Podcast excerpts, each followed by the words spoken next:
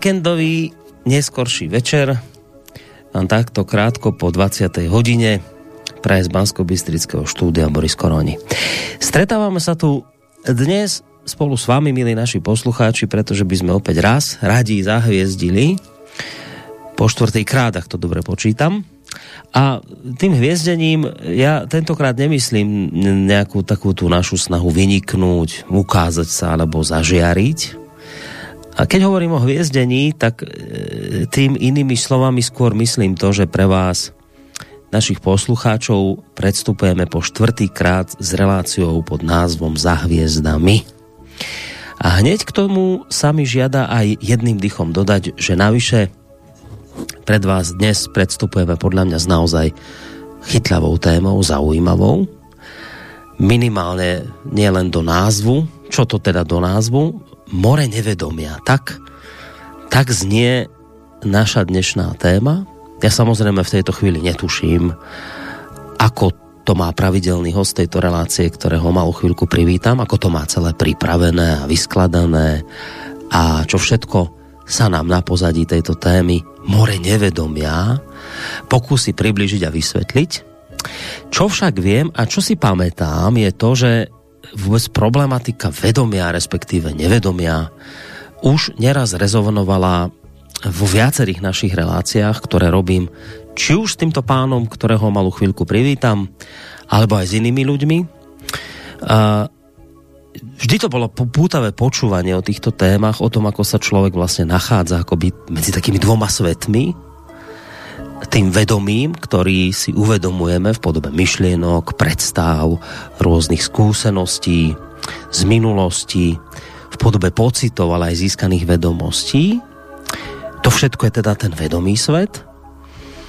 No a potom taký, by som povedal, svet, svet svetla, kde je vlastne všetko osvetlené, kde všetko vidíme. No ale potom je to aj svet nejaké také temnoty, tmy, kde teda to svetlo nejak nedopadá. Spomínam si, ako mi svojho času práve tento nevedomý, takýto ten potemnelý svet, ako mi ho opisoval svojho času v jednej z relácií Ariadni na niť Emil Páleš, on vtedy hovoril, že, že ten nevedomý svet, to vám je, vážení poslucháči, taká neuveriteľne rozlahlá pustatina, obrovitánska, nekonečná.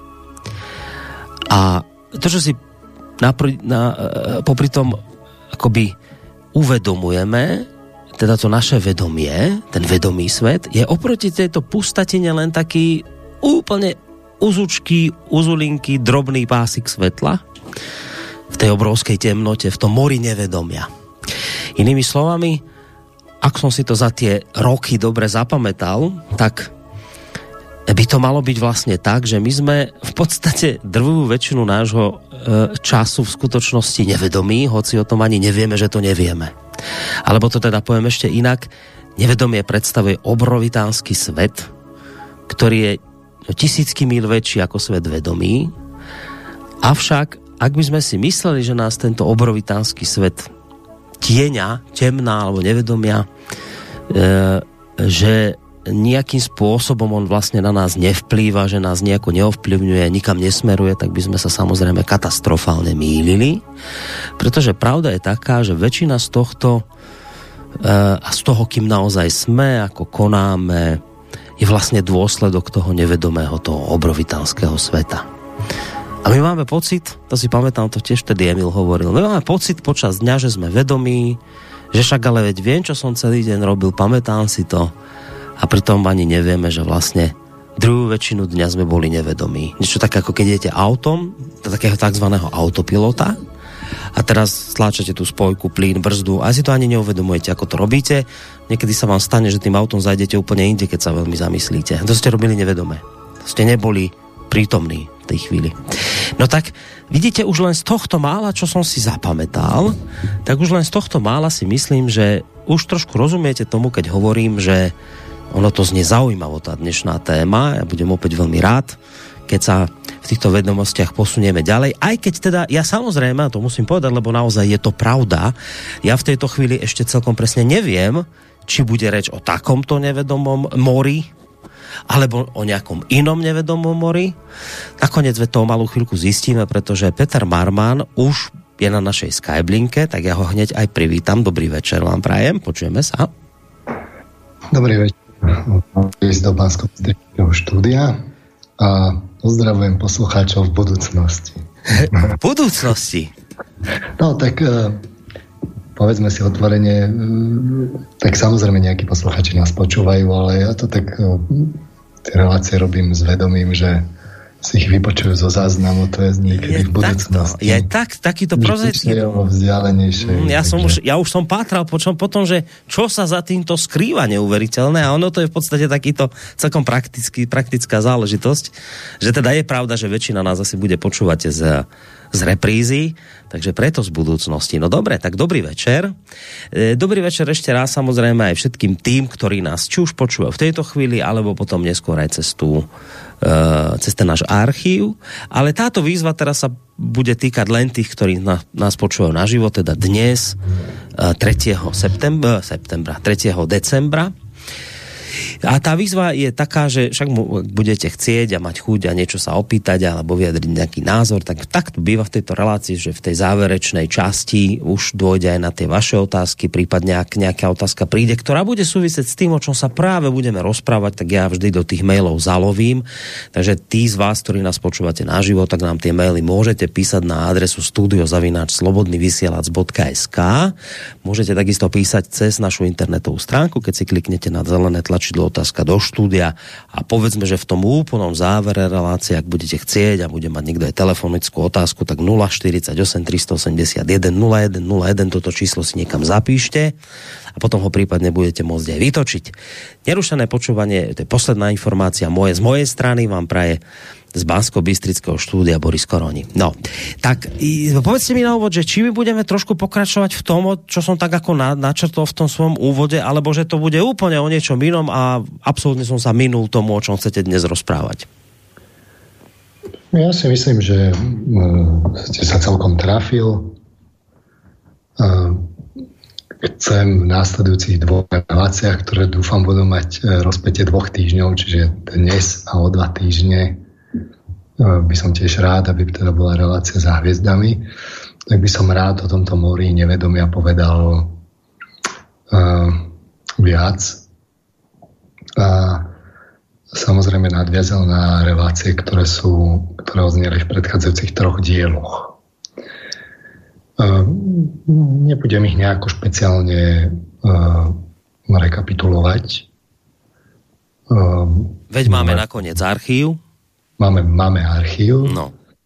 Takže e, len poviem veľmi stručne, že sme si hovorili o, o poschodiach vedomia, kde sme si hovorili, ako je vedomie bolo teda e, konštitované, môžeme povedať, že počas evolúcie, e, počas vývoja a od takých tých najnižších poschodí a že tam je pekne vidno jednotlivé tie etáže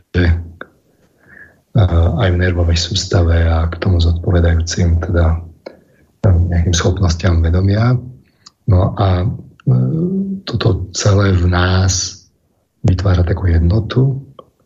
My si ju tak uvedomujeme kedy tedy, trošku tak ako do nevedomia načrieme a vtedy si uvedomíme, že aha, niečo som vlastne nevedel, alebo aha, niečo vlastne robím iné, než by som chcel, aby sa dialo a tým vlastne zistíme, že, že, to nevedomie existuje, že v nás.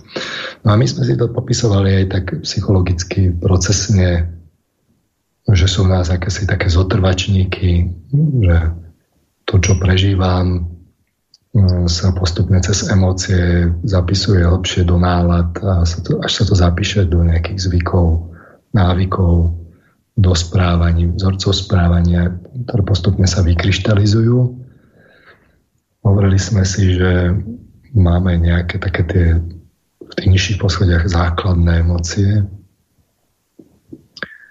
ktoré máme spoločné so zvieratami, ale že teda my máme aj ducha, máme racionalitu a postupne v maličkých kúskoch sme schopní e, niečo vnášať, vpečaťovať do emocionality tak, že sa to mení, to, čo je v nás zvieracie nižšie. Čiže sme schopní postupne meniť, metamorfovať nižšie emócie na vyššie. A to tak, že,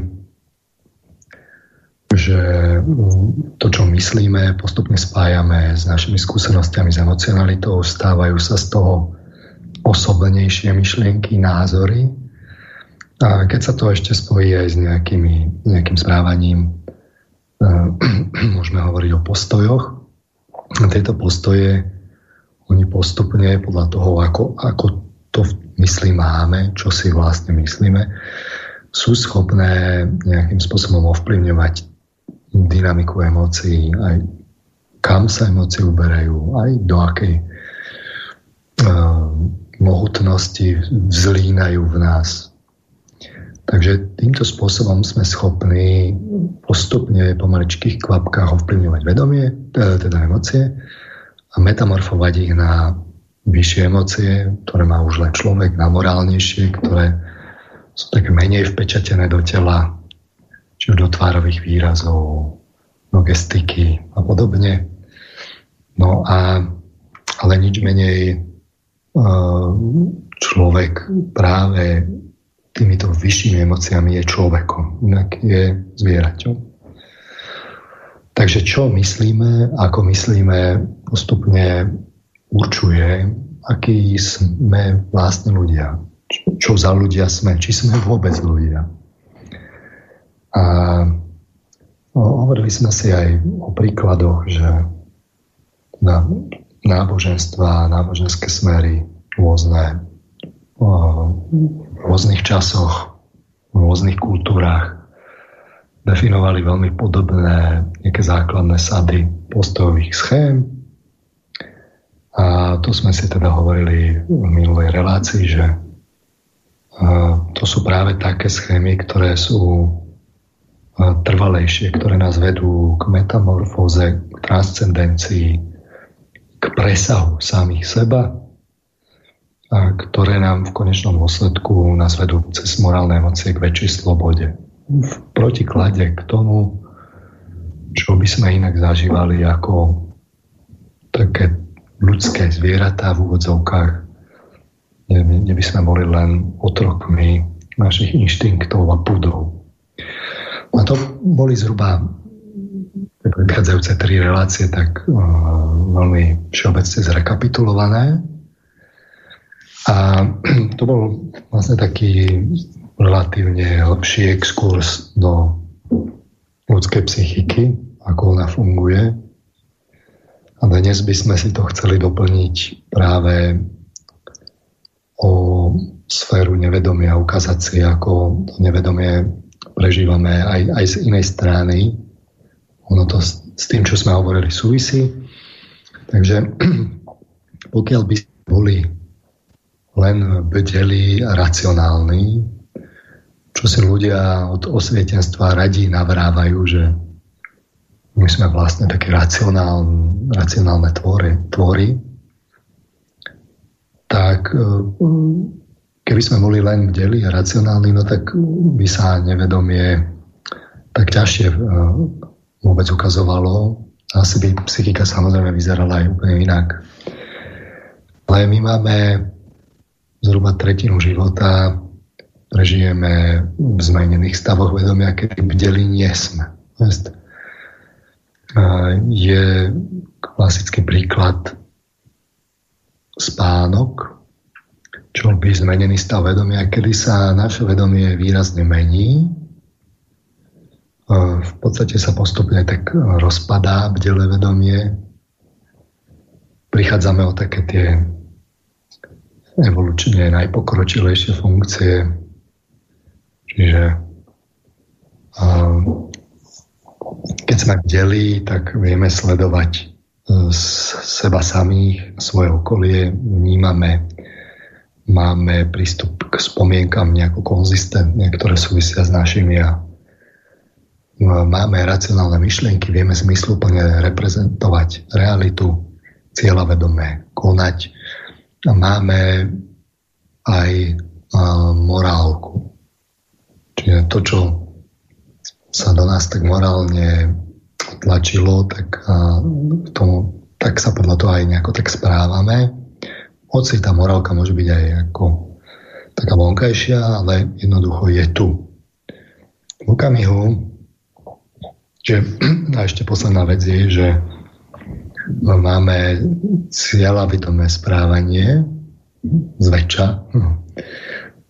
sme schopní začať a postupne priebežne kontrolovať svoje správanie a svoje aktivity tak, aby smerovali nejakým smysluplným cieľom. Samozrejme, každý tu, tieto schopnosti, ktoré som vymenoval, má nejaké miere rôzne vyvinuté, ale v podstate toto tak charakterizuje bdelý stav. V okamihu, keď e, zaspávame, a teda spíme všetci, nejakými veľmi, veľmi drobnými výnimkami, tak, hlavne jedinelými, tak... Akože sú ľudia, ktorí nespia, nejaké výnimky? Sú ľudia, ktorí nespia, zriedkavé, je to raritné, ale, ale sú takí. Hm? Nie je to až tak dobre preskúmané, ale, ale teda videl som nejaké dokumenty o tom, tak vyzerá, že áno. No, no ale vráťme sa teda k, k spánku, čiže ako náhle zaspávame postupne, tak uh, jednak prichádzame o vedomie seba samých, naše ja postupne sa akoby rozplýva. S ním e, sa rozplývajú postupne aj spomienky, ktoré máme, ktoré sa k nemu viažu. Naša pamäť je potom taká e, rozštiepená, nemáme prístup ku nejako k celku. E, no, hlavný nástroj ja, to je myslenie, tiež odchádza a na to nadvezujúce práve cieľa, vedomosť a správanie e, tiež. No a s myslením, s obsahom myslenia odchádza postupne aj morálka. Čiže toto všetko postupne sa v spánku oslabuje, rozplýva, môžeme to úplne stratiť, začneme zažívať niečo iné. No a teraz, že čo začneme zažívať? No, ja som to samozrejme hovoril aj v nejakých reláciách predtým, hlavne teda relácie o slobode, v Slobodnom rádiu.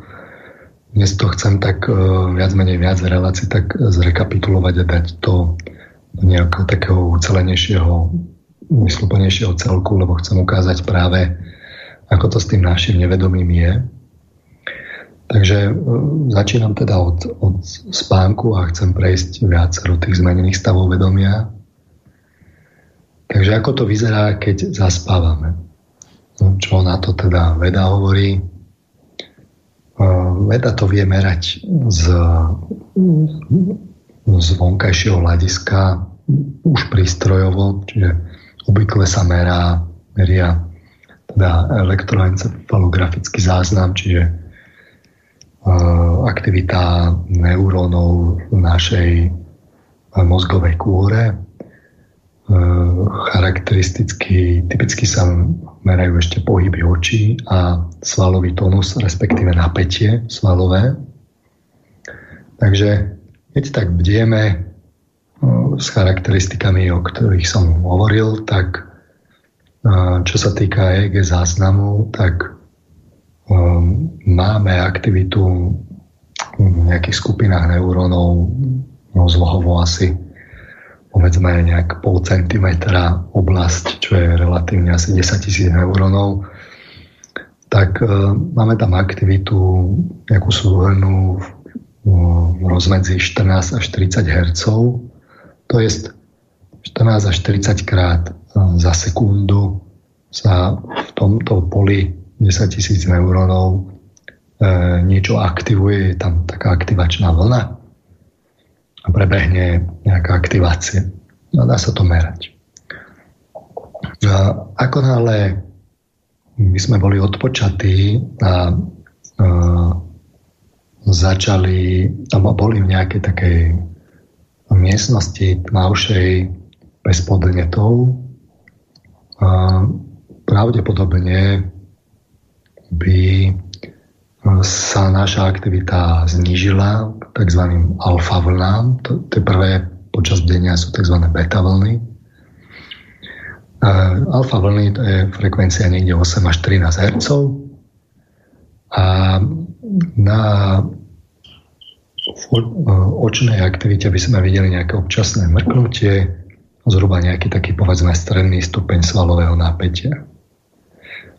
Ak by sme však boli nervózni, e, tak e, by sme si vystačili s tou aktivitou tak, že by tam bolo málo e, vlna alfa a bola by tá aktivita taká živšia. Čo sa týka neurónov, aj napätie by bolo, mohlo byť väčšie, prípadne veľmi veľké, ak sme nervózni. Nervozita e, znamená, že sme vlastne aktivovaní.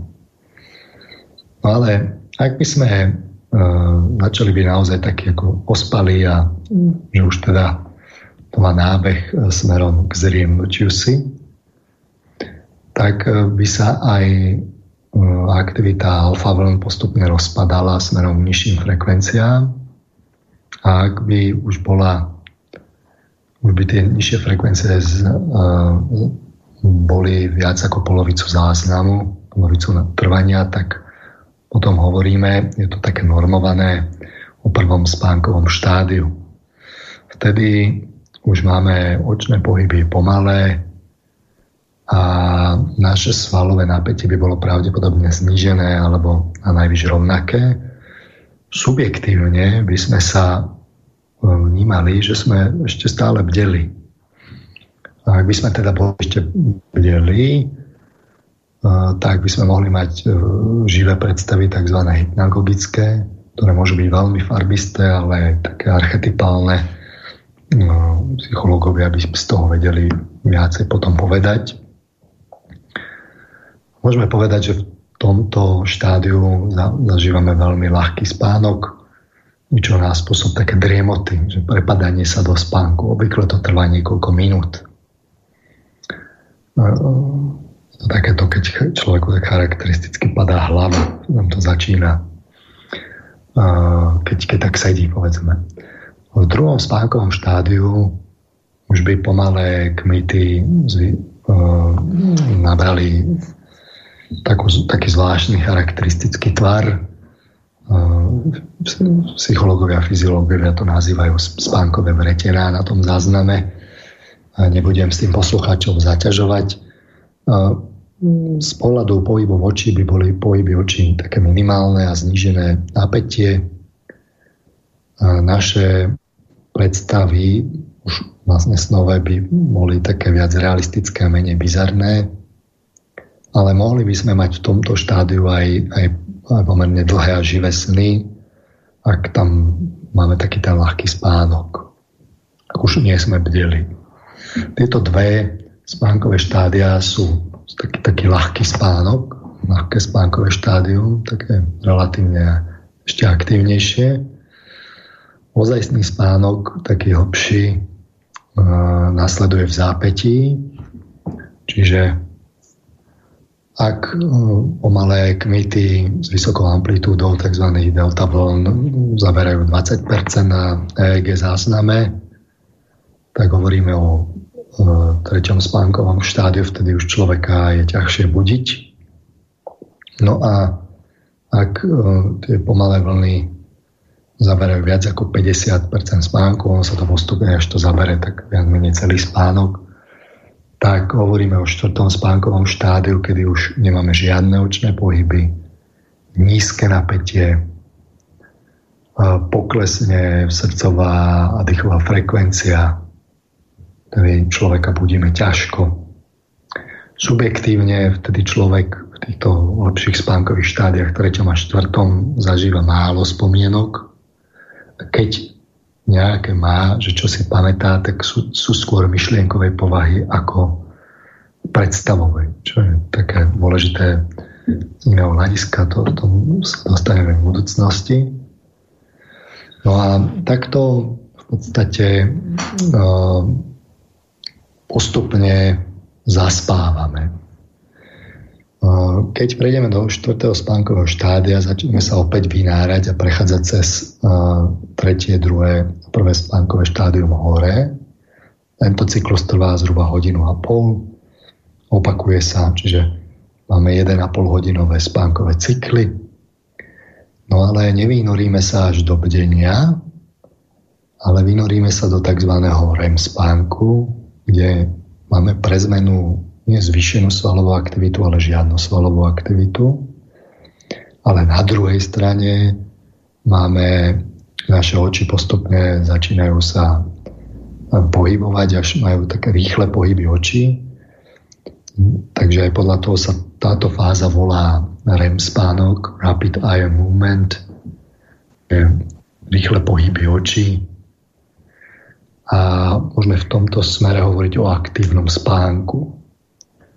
Keď človeka zobudíme, budí sa ľahšie a reportuje vysokú úspešnosť vybavovania si snov, zhruba 80 až 90 snov si vie vybaviť.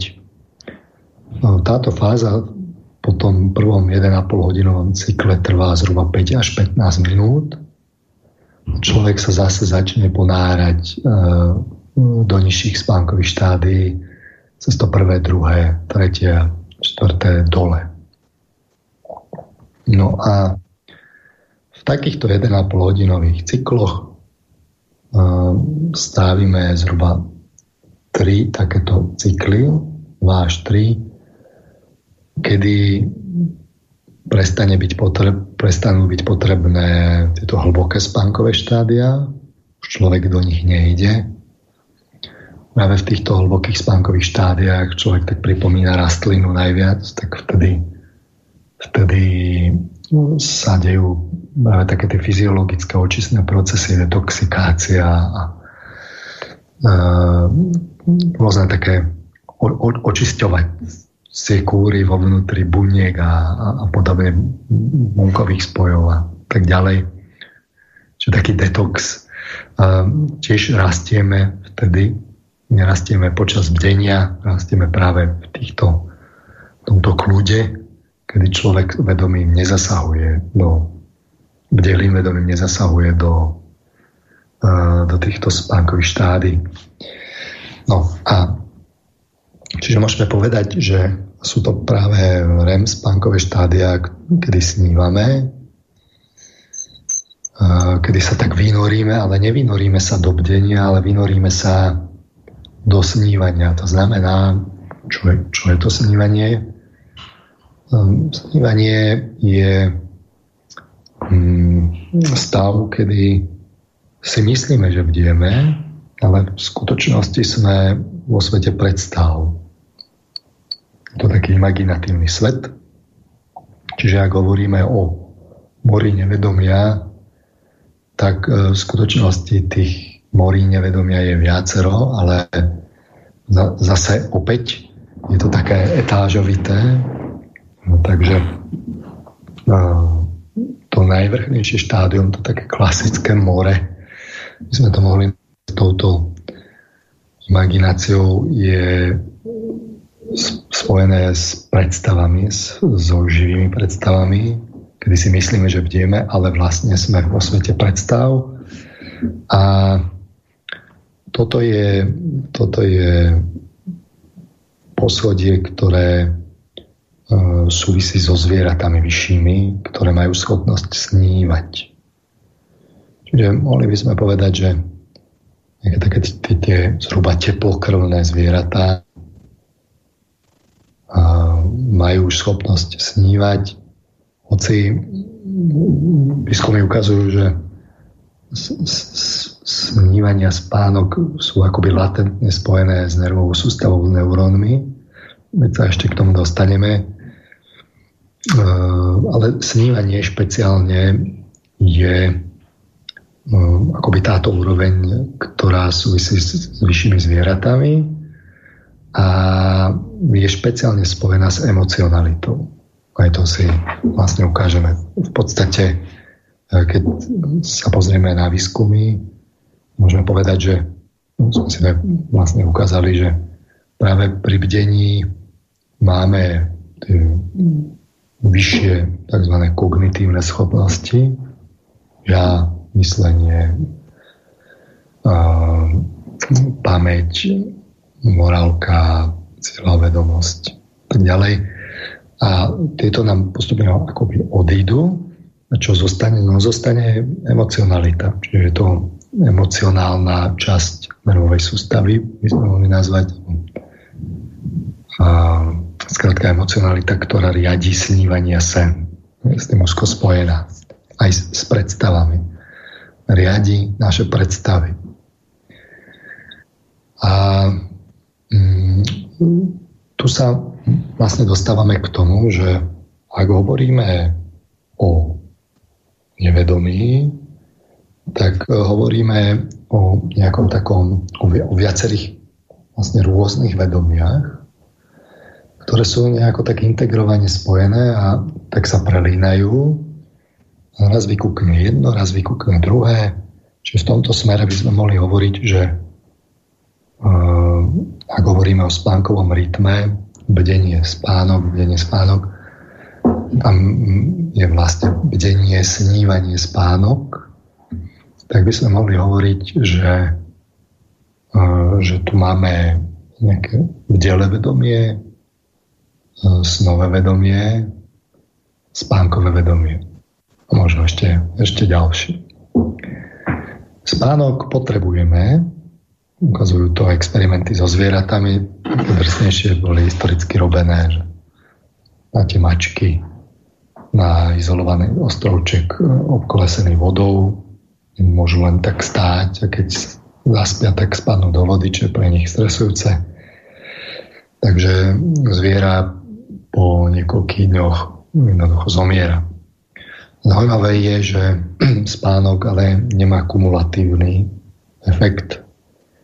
Čiže keď vynecháte jednu noc, tak nepotrebujete spať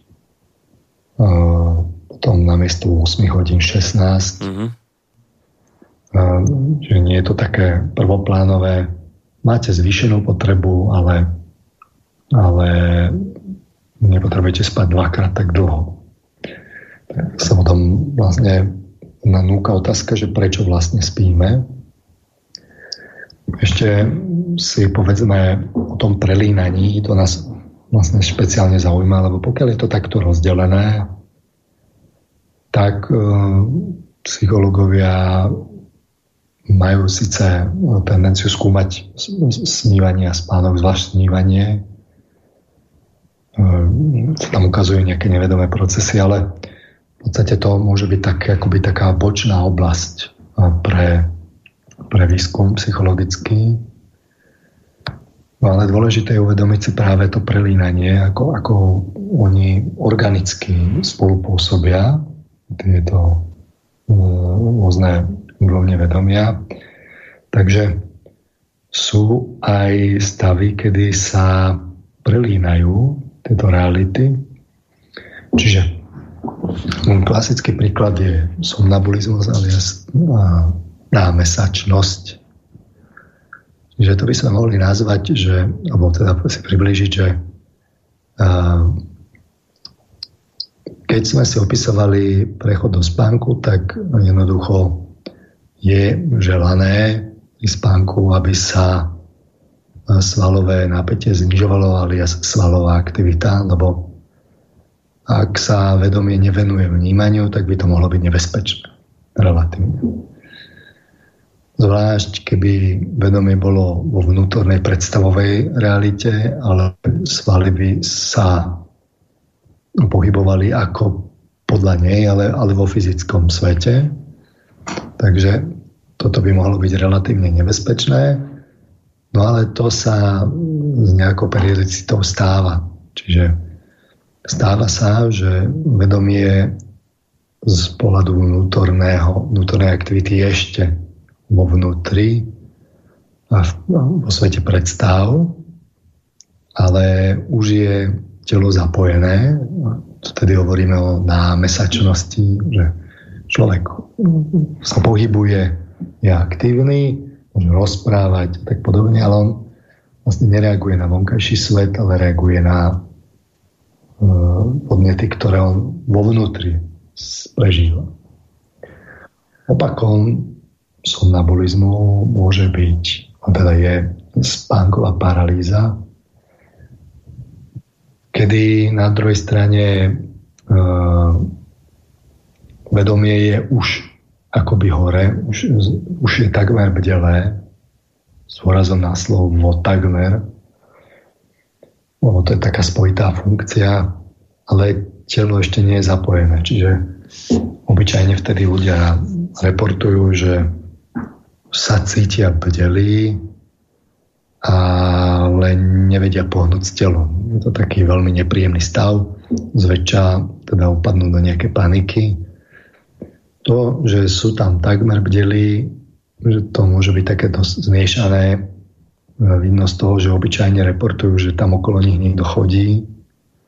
A keď sa zobudia, tak sa zistí, že nikto nechodil. Čiže nejako sa reality prelínajú a k tomu sa chcem práve dostať, že to prelínanie môže byť oveľa, oveľa uh, živšie, väčšie, než, než sa to na prvý pohľad môže javiť.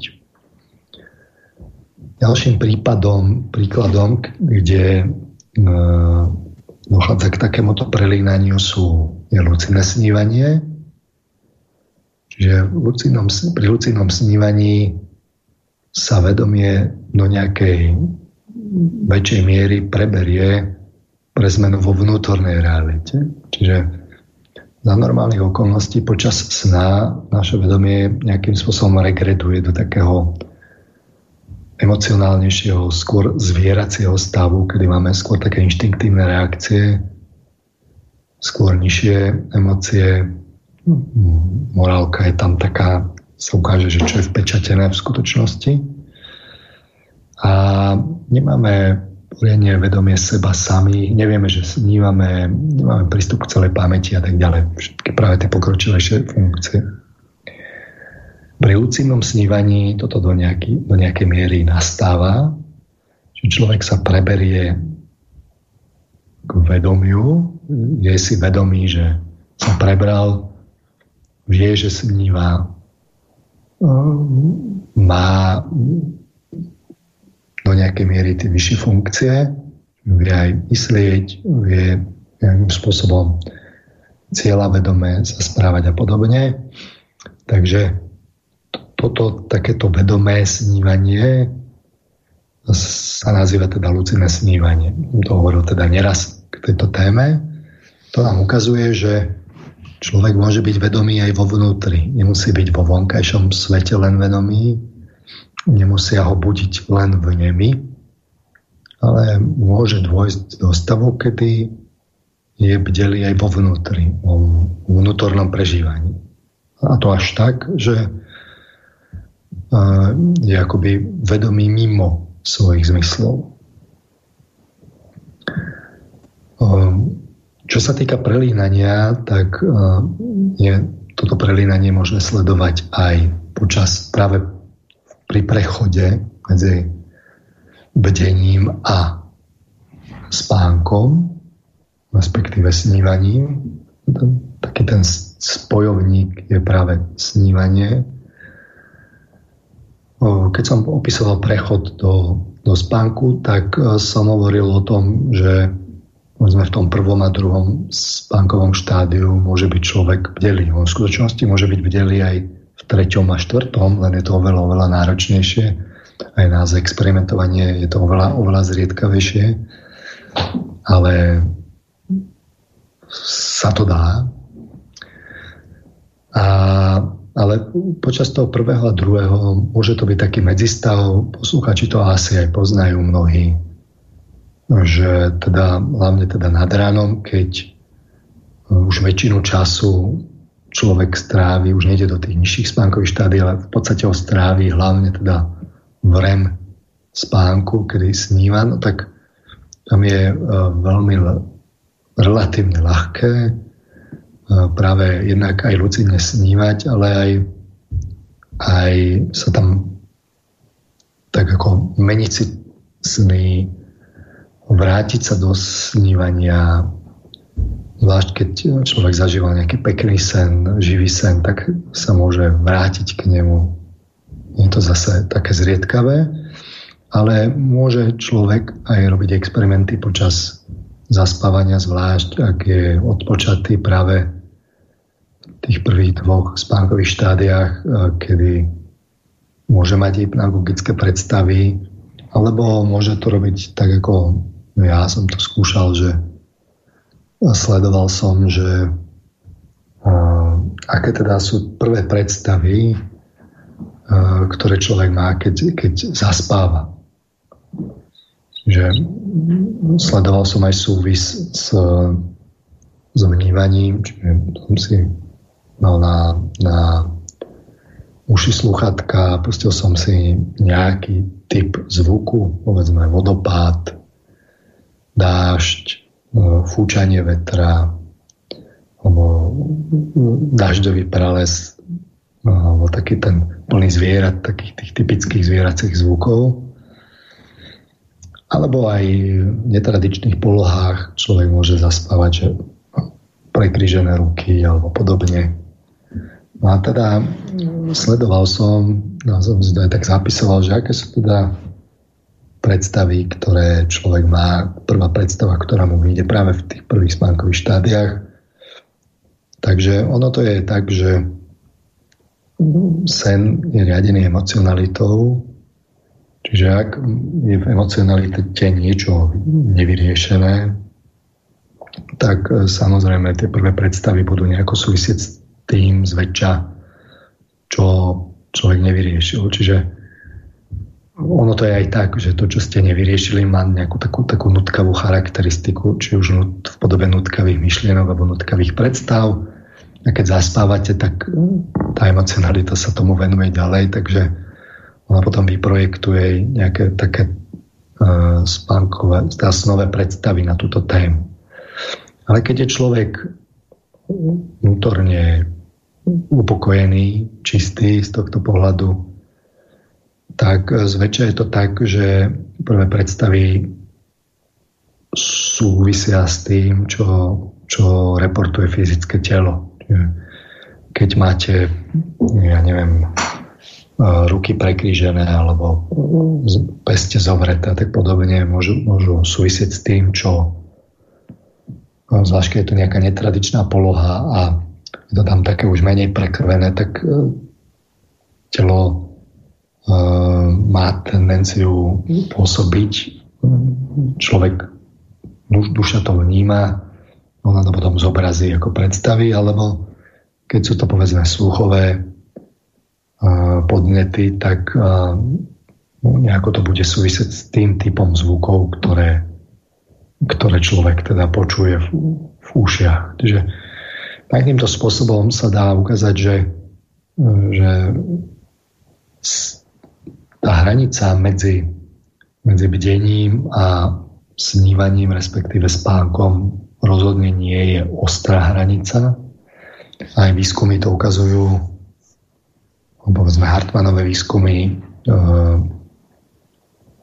o hraniciach ega a súvisé so snívaním a s tým, ako človek si pamätá sny a aký charakter má predstav, tak ukazujú vlastne, že to je taká spojitá, spojitá oblasť. A samozrejme, človek sa v týchto schopnostiach môže vyslovene zlepšovať. Čiže môže aj trénovať lucidné snívanie, môže aj trénovať aj prechod medzi, medzi bdením a snívaním a medzi snívaním a zaspávaním aj do tých lepších spánkových štádiov, len je to tredu náročnejšie. Čiže je možné, a sú na to aj techniky, ako to trénovať. Teda v tých reláciách, ktoré som mal o slobode v Slobodnom rádiu, tak tam som sa tomu venoval aj podrobnejšie. Dnes sa tomu podrobnejšie venovať nechcem, skôr to chcem poskytnúť celý obraz. A vám do toho len jemne skočím, aby sme si ujednotili terminológiu. Vy keď hovoríte o bdení a snívaní, tak to hovoríte o vedomí a nevedomí? Áno, lebo u bežného človeka je snívanie už prvá úroveň nevedomia. Čiže um, my nevieme, prečo sa nám sníva to, čo sa nám sníva. My v snoch reagujeme inak, ako by sme reagovali počas dňa, oveľa tak emocionálnejšie a tak ďalej. Čiže z tohto pohľadu pre psychologov je sen, tak ako reportujete, čo v ňom zažívate, veľmi dobrá sonda do vášho nevedomia, čo tam zažívate. Ja sa k tomu ešte dostanem aj pri e, psychoterapeutických metodách, ktoré sa tomu venujú. Dobre, a už len jedno, ešte, ešte zase taká technická otázka. Keď hovoríme o nevedomí, to vlastne hovoríme aj o podvedomí, alebo podvedomie a nevedomie sú dve rozdielne veci? No, to je otázka terminológie. E, už Freud mal rozdelenie vedomie a podvedomie a hranica medzi týmito dvoma svetmi bola predvedomie. ono je v tom, je to tak trochu nešťastne zvolené, lebo vedomie samo o sebe ho môžete uh, mysleť v širšom slova zmysle, že je to celé ľudské vedomie aj s celým nevedomím. Uh, čiže v širšom poňatí je to celá psyché, celá duša ľudská, ale v úšom slova zmysle vedomie je to, čo si uvedomujeme z nášho, z, z našej psyché, z psychiky, respektíve z duše. Čiže tuto vzniká potom taký, taký trošku myšmaš, že a, a, ako, ako sa to myslí, čiže uh, na nevedomie, tam je to jasné. Nevedomie je tá časť uh, našej psychiky, našej duše, kde nie sme si vedomí, alebo len veľmi málo procesov, ktoré sa tam dejú, prečo sa tam dejú, ako sa tam dejú. Uh, v podstate nám uniká to, čo nás ovplyvňuje. Čiže pardon, podvedomie je de facto synonymum nevedomia z tohto pohľadu. Mm-hmm, dobre. A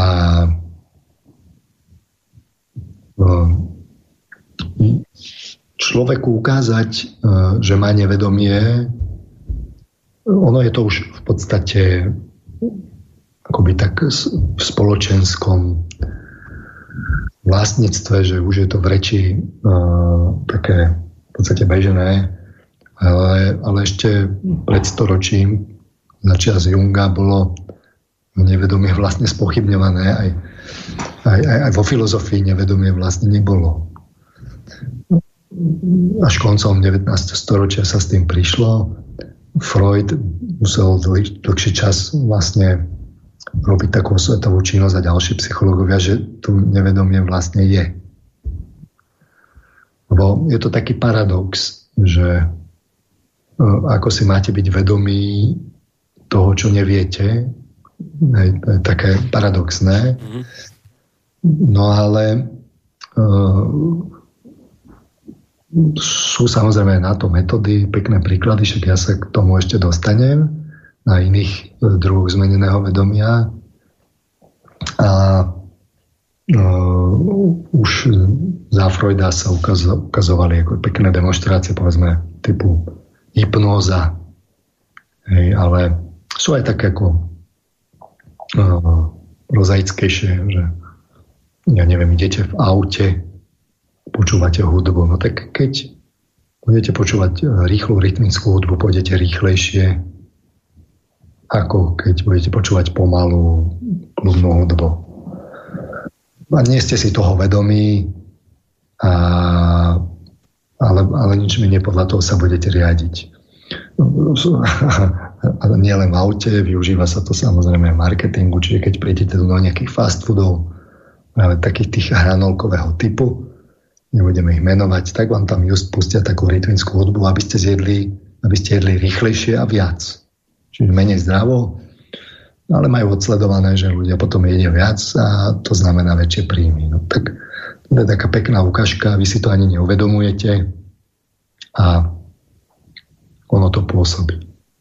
To sú také, povedzme, príklady na túto tému, že sme ovplyvňovaní niečím, čo nevieme a podľa toho sa správame. Hmm.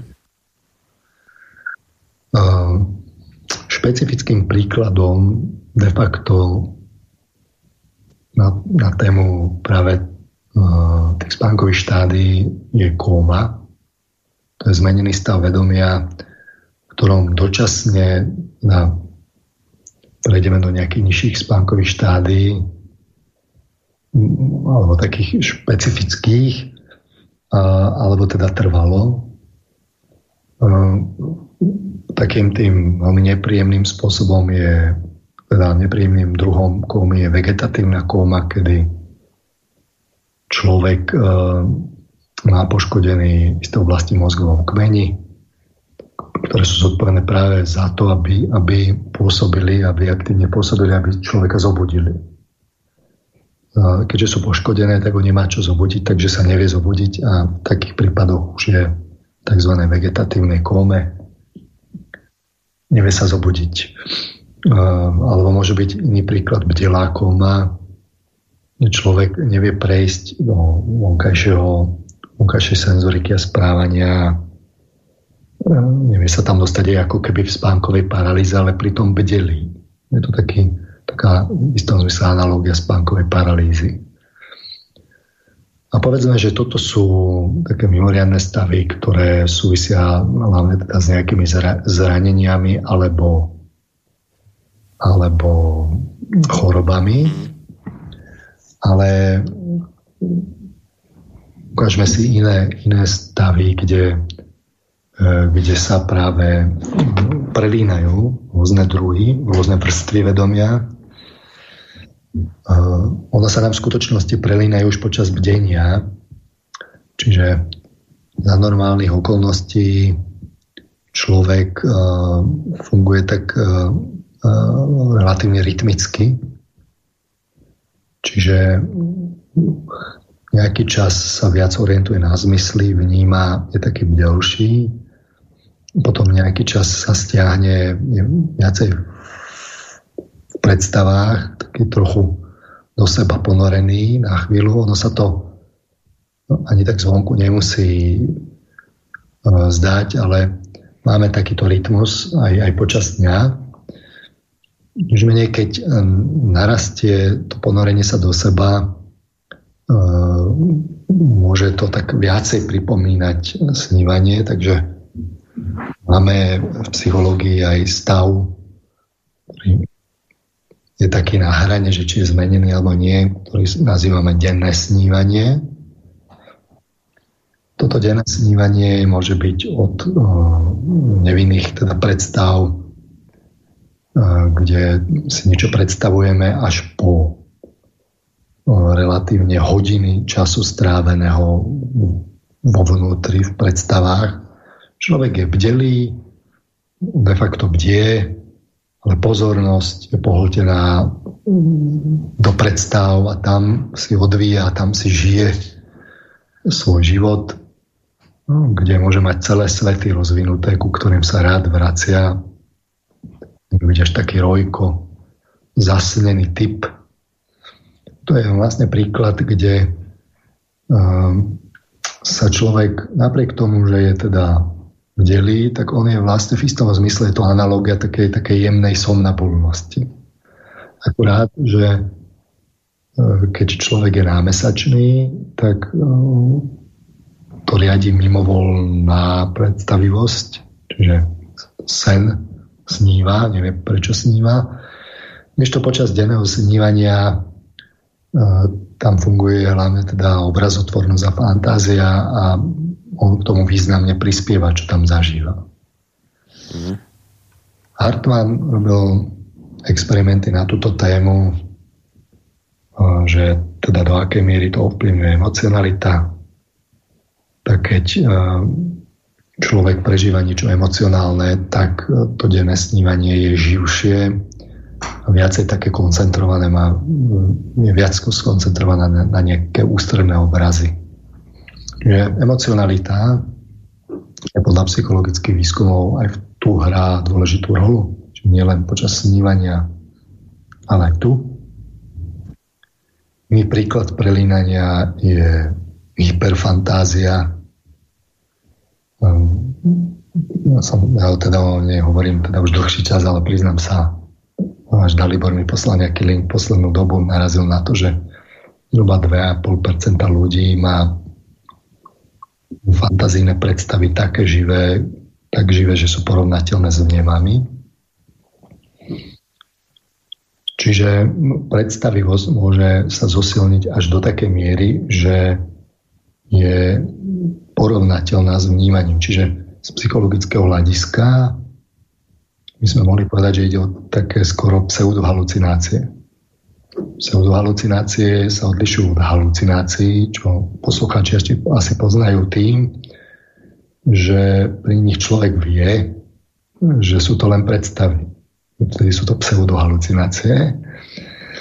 To je skôr také uh, už smerom do klinickej psychológie a psychiatrie, ale uh, tuto pri hyperfantázii to je vlastne schopnosť, kde človek má veľmi, veľmi živú predstavivosť a naozaj môže byť veľmi, veľmi silná a porovnateľná s vnemami.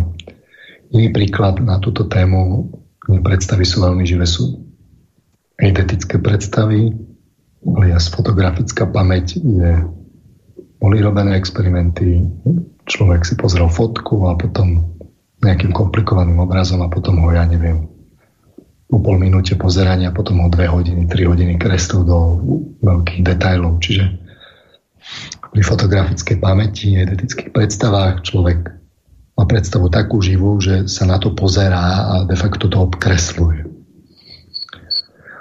Čiže z tohto pohľadu predstavy môžu zasahovať aj počas bdenia veľmi silno do, do vedomia a môžu byť naozaj e, tak silné a tak zretelné ako vnemy. Čo u bežného človeka na psychologický výskum je tam rozdiel. Človek vie rozlišiť, čo je predstava, čo je vnem. Vnem je uh, oveľa živší, štrukturovanejší, taký kvalitatívne lepší, ukročilejší, no, na rozdiel od predstavu. Takže toto je možné meniť. A dôležitú úlohu pri tomto fenoméne hrá emocionalita opäť. Čiže aj tomu Hartmanovi pri dennom snívaní to vyšlo umelci tiež keď posilnia emocionalitu môžu mať veľmi živé predstavy pracovať s obrazotvornosťou a s fantáziou to je v podstate ich doména a aj keď človek má veľmi silné emócie, vo veľmi silných afektoch, tak predstavy môžu byť veľmi živé. Čiže ja neviem, keď máte veľmi silný strach, tak potom môžete si predstaviť veci alebo nejaké predstavy, ktoré vás vystrašia ešte viacej a v skutočnosti sú to len predstavy, že to môže ísť až do takých halucino, halucinácií. Hej, že sa bojíte ihly, strašný strach pred ňou máte a zrazu vidíte, že je pomaly polmetrová. Že také niečo? No, a u, u detí je to také markantné, že majú také, také citlivé štádium jednak v predškolskom veku a v tom, tom ránom školskom veku to môže byť, ale tak niekedy pri tom nástupe, kde uh, ich predstavy môžu byť veľmi, veľmi živé. Dokonca môžu byť presvedčené deti, že, že, sú, že sú reálne. Oni, oni, oni si dokonca myslia, že sú realistické a vy musíte dieťaťu vysvetliť, že to vlastne je len predstava, že to nie je reálne, že to sa reálne neudialo. Zvlášť, keď je to spojené so strachom, tak to môže byť veľmi ako veľmi zreteľné. A potom je to samozrejme vec pre psychologa, aby, aby s tým pracoval. Veľa rodičov o tom nevie, že, mm. že ti toto majú, len sa potom boja. A rodičia si neuvedomujú, že sa s tým dá niečo efektívne robiť. No. Uh, ale môže to mať samozrejme aj dospelý človek. A boli ľudia, ktorí mali predstavivosť takú silnú, že uh, to využívali, povedzme, Nikola Tesla mal predstavivosť takú, že on si náčrty ani nerobil, v podstate on si to celé predstavil a potom už len zakreslil výsledok. Videl to veľmi zreteľne. A iné príklady sú samozrejme. Čiže tuto sa vám prelína realita vnútorná s vonkajšou. A toto každý človek má ako som hovoril, to osciluje počas dňa v takých menších výchylkách. Ako náhle tam pridáte emocionalitu, príde denné snímanie, alebo sú tam nejaké uh, rodené predispozície, kde hyperfantázia, fotografická pamäť a tak podobne, tak uh, môžu samozrejme predstavy zasahovať uh, do vedomia viac. Uh, toto nie sú samozrejme jediné, jediné uh, prípady. Povieme si uh, ďalšie, ale myslím, že máme hodinku za sebou, tak, tak mohli by sme si dať teraz Dobre. skladbu. Presne tak, presne tak. Ideme si trošku oddychnúť, dáme si hudobnú prestávočku, po nej budeme pokračovať ďalej.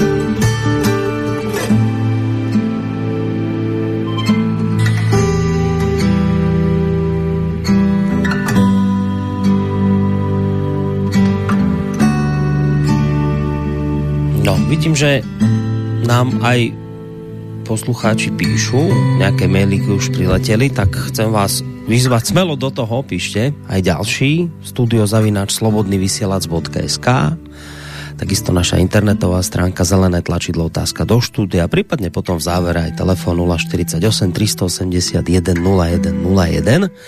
Dnes veľmi zaujímavá téma, nie že by tie neboli, ale dnes, dnes je to podľa mňa veľmi dobré svet, alebo teda more nevedomia, ktoré ako počúvate, máme len v, v osnoch a v spaní nevedomizma tak, ale že aj skade, čo sa nás týka aj z tohto sveta aj počas bdenia.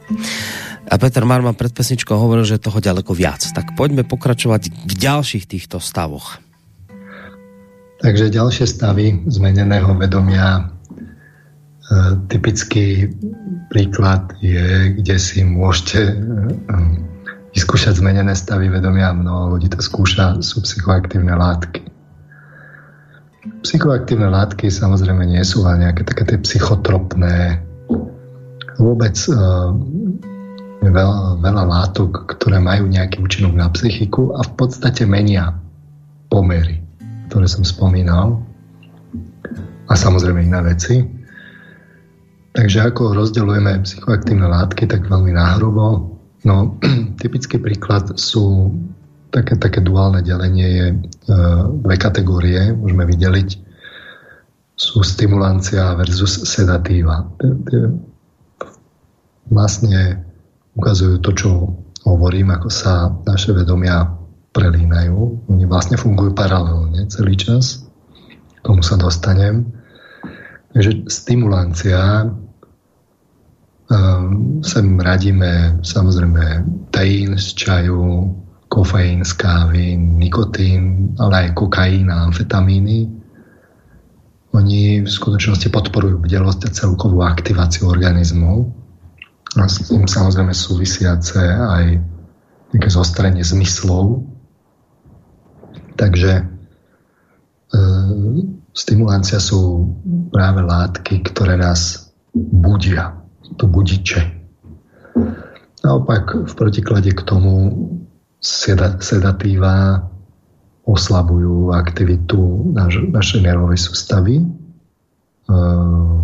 psychoaktívne látky to robia práve cez účinok na fyzické telo. Takže e, sem radíme napríklad barbituráty, ale typicky v tomto smere je alkohol. To je taká všeobecne používaná látka. No, je to v skutočnosti metla ľudstva, ale však tak a, vieme, ako to je. Zaujímavé na alkohole je, že on je v malých množstvách má v podstate stimulačný účinok, to také stimulancium. Ako náhle zvyšujete množstvo, tak má sedatívny účinok. A práve keď opijete veľa, tak on vás v skutočnosti posúva uh, do uh, čo, čo robí alkohol? No tak v podstate práve tie uh, evolučne najpokročilejšie schopnosti on de facto rúši. Čiže človek neudrží rovnováhu, nevie artikulovane rozprávať, ale samozrejme z pohľadu e, tých vecí, čo som hovoril, tak e, mení sa mu ja e, emo, emocionálne začnú prevládať nižšie emócie, ale morálne emócie s obľubou odpadajú, odpadajú zábrany, vo víne pravda, ako sa hovorí. Cieľavedomé správanie postupne odchádza aj pamäťové, už môžu byť problémy, ja sa nejakým spôsobom postupne dezintegruje. Takže v podstate sú to tie charakteristiky, ktoré sme si hovorili pri uh, prechode do spánku. A na alkohole pekne vidno, že to, tam nie je ostrá hranica, tam je hranica, ktorá ide postupne zvyšujúcim sa množstvom alkoholu, sa vám dostavuje postupne práve ten sedatívny účinok, sedácia. A tam je potom pekné vidieť aj, že bez toho množstva alkoholu už môžete mať, už, už predstavy sú také silné, že vstupujú do, do vedomia, začne sa miešať realita, čiže začnete mať uh, začnete mať povedzme halucinácie charakteristicky. Aj podľa toho, koľko vy samozrejme vydržíte. Uh, no, stimulancia, oni zostrujú tie zmysly a môže nastať až to, že ich tak zostria, že, že, že sa to subjektívne uh, ako mení a práve to je na tom to dôležité, že oni majú ten zážitok je, je lepší. A pri alkohole je zážitok zase v inom zmysle lepší v tom, že človeku tak odpadnú zábrany, je taký emo, emocia z neho tečie. No a toto sú stimulácia versus sedatíva. To máme pri psychoaktívnych látkach vyslovene, že halucinogény, kde patrí napríklad LSD, meskalín, uh, hášiš, ale kedy si sa sem radili aj uh, látky okolo marihuany, kanabioidy. Sú, majú podobný účinok, ale mne sa to tak radí ako osobitne. Čiže halucinogény nastolujú zmenu vnímania vyslovene, že tam už sú charakteristické tým, že že vyslovene predstavy vstúpia do vedomia a skreslí sa vnímanie, to zmieša reality. O, povedzme pri marihuane, čo je taká tá jemnejšia varianta, človek má subjektívne pocity eufória pohody, ale napríklad skreslí sa vnímanie času a priestoru charakteristicky, aj sociálne cítenie. No a, no a potom máme ešte opiaty, rozprávame z opia, heroín, morfín. A znižuje sa citlivosť k vnímaniu telesných podnetov a reakcií na ne. A tie tiež nejakým spôsobom menia práve rozloženie bde, bdenia a podobne.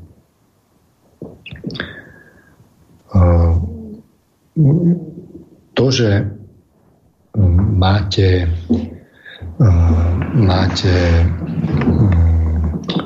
účinok, kde sa menia jednotlivé pomery vlny vedomí. No to sa samozrejme platí, no ale otvoríte brány do nevedomia, do mora nevedomia, tak sa stadial môže vylie, vyliať to, čo tam je, čo sa vám nemusí páčiť, čo tam odkladáme. Čiže to, čo potláčame, vytesňujeme, to sa nestráca. Niekde to tam je, v hlbších sférach nevedomia. My o tom nechceme vedieť, vytesňujeme to, povedzme. A čo sa stane? No tak, aké sú tie klasické príklady, tak povedzme, strach, keď človek prežíva, tak on sa k nemu nechce vrácať, nechce o ňom vedieť, tak to vytesňuje.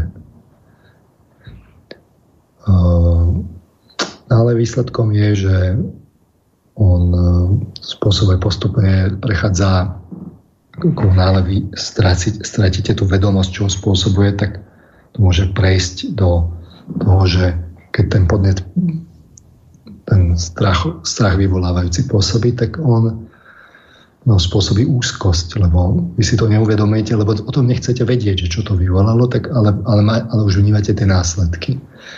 Tak samozrejme aj pri marihuáne a podobných takýchto látkach jedna tretina ľudí reportuje priebehu času, že teda zažíva akutnú paniku a nepríjemné vnímanie tela. 16% dokonca pocity úzkosti, rôzy, zmetenosti podobne. Čiže tzv. bad trip môže prísť, ale sú teda aj mekšie varianty, aj je to teda tvrdšie varianty, ale to všetko závisí od toho, že čo v tom nevedomí je a samozrejme aj od toho, ako v akom tom nastavení pri požití psychoaktívnej látky ste. To tiež samozrejme ovplyvňuje. Veľmi dôležité. Ale v každom prípade psychoaktívne látky nám veľmi pekne ukazujú, ako sa môžu vnútorná realita s, s, s vonkajšou realitou, ktorú vnímame prostredníctvom zmyslu, prelínať. Ako bdelý stav sa môže prelínať uh, s nižšími stavmi vedomia. Ďalšia pekná ukážka je hypnóza. Pri hypnoze človek predáva časť kontroly nad svojim správaním cudziemu človeku, ale môže byť aj autohypnoza, také raritné. A čo je dôležité, že ako ja sa v podstate rozplýva, čiže tak postupne ustupuje, predávame časť kontroly nad svojim správaním inému ja, tak uh, podstate sa deje rovnaký prechod ako pri prechode do, do spánku. Čiže uh, my sa stávame takými takými, takými hypnotický spánok je taký charakteristický, že ešte sa to aj volá spánok, že ste tam taký, tak, tak trochu takí zombíci, hm, keď to tak poviem v úvodzovkách. čiže ľahko možno môže iný človek, keď teda máte na to predispozíciu, prostredníctvom sugestie na vás spôsobiť tak, že, že príjmete isté skreslenie reality. Vnútorné predstavy, ale predstavová časť vedomia vstupuje do, do vedomia, ktoré je ale v istom zmysle také s ústupeným ja. Takže práve tie pokročilejšie schopnosti vám odídu. Dochádza k redukcii plánovania, pozornosť môže byť výberová, skreslená, oslabenie testovania reality a tak ďalej. No a naopak predstavy sú posilnené, čiže môžete mať bohaté fantazijné prežitky, Čiže človek vám povie, že nachádzate sa na zelenej lúke, je vám príjemne a vy môžete byť v úplne iných podmienkach, vo vojnových, lebo vám treba amputovať nohu, tak vám ju amputujú a vy bolestne cítite. Čiže ste vstúpili do vnútornej reality do nejakej miery a s tou vonkajšou sa to prelína. A ako sa to prelína, to, to, to nejakým spôsobom ovplyvňuje práve cudzie ja hypnotizér.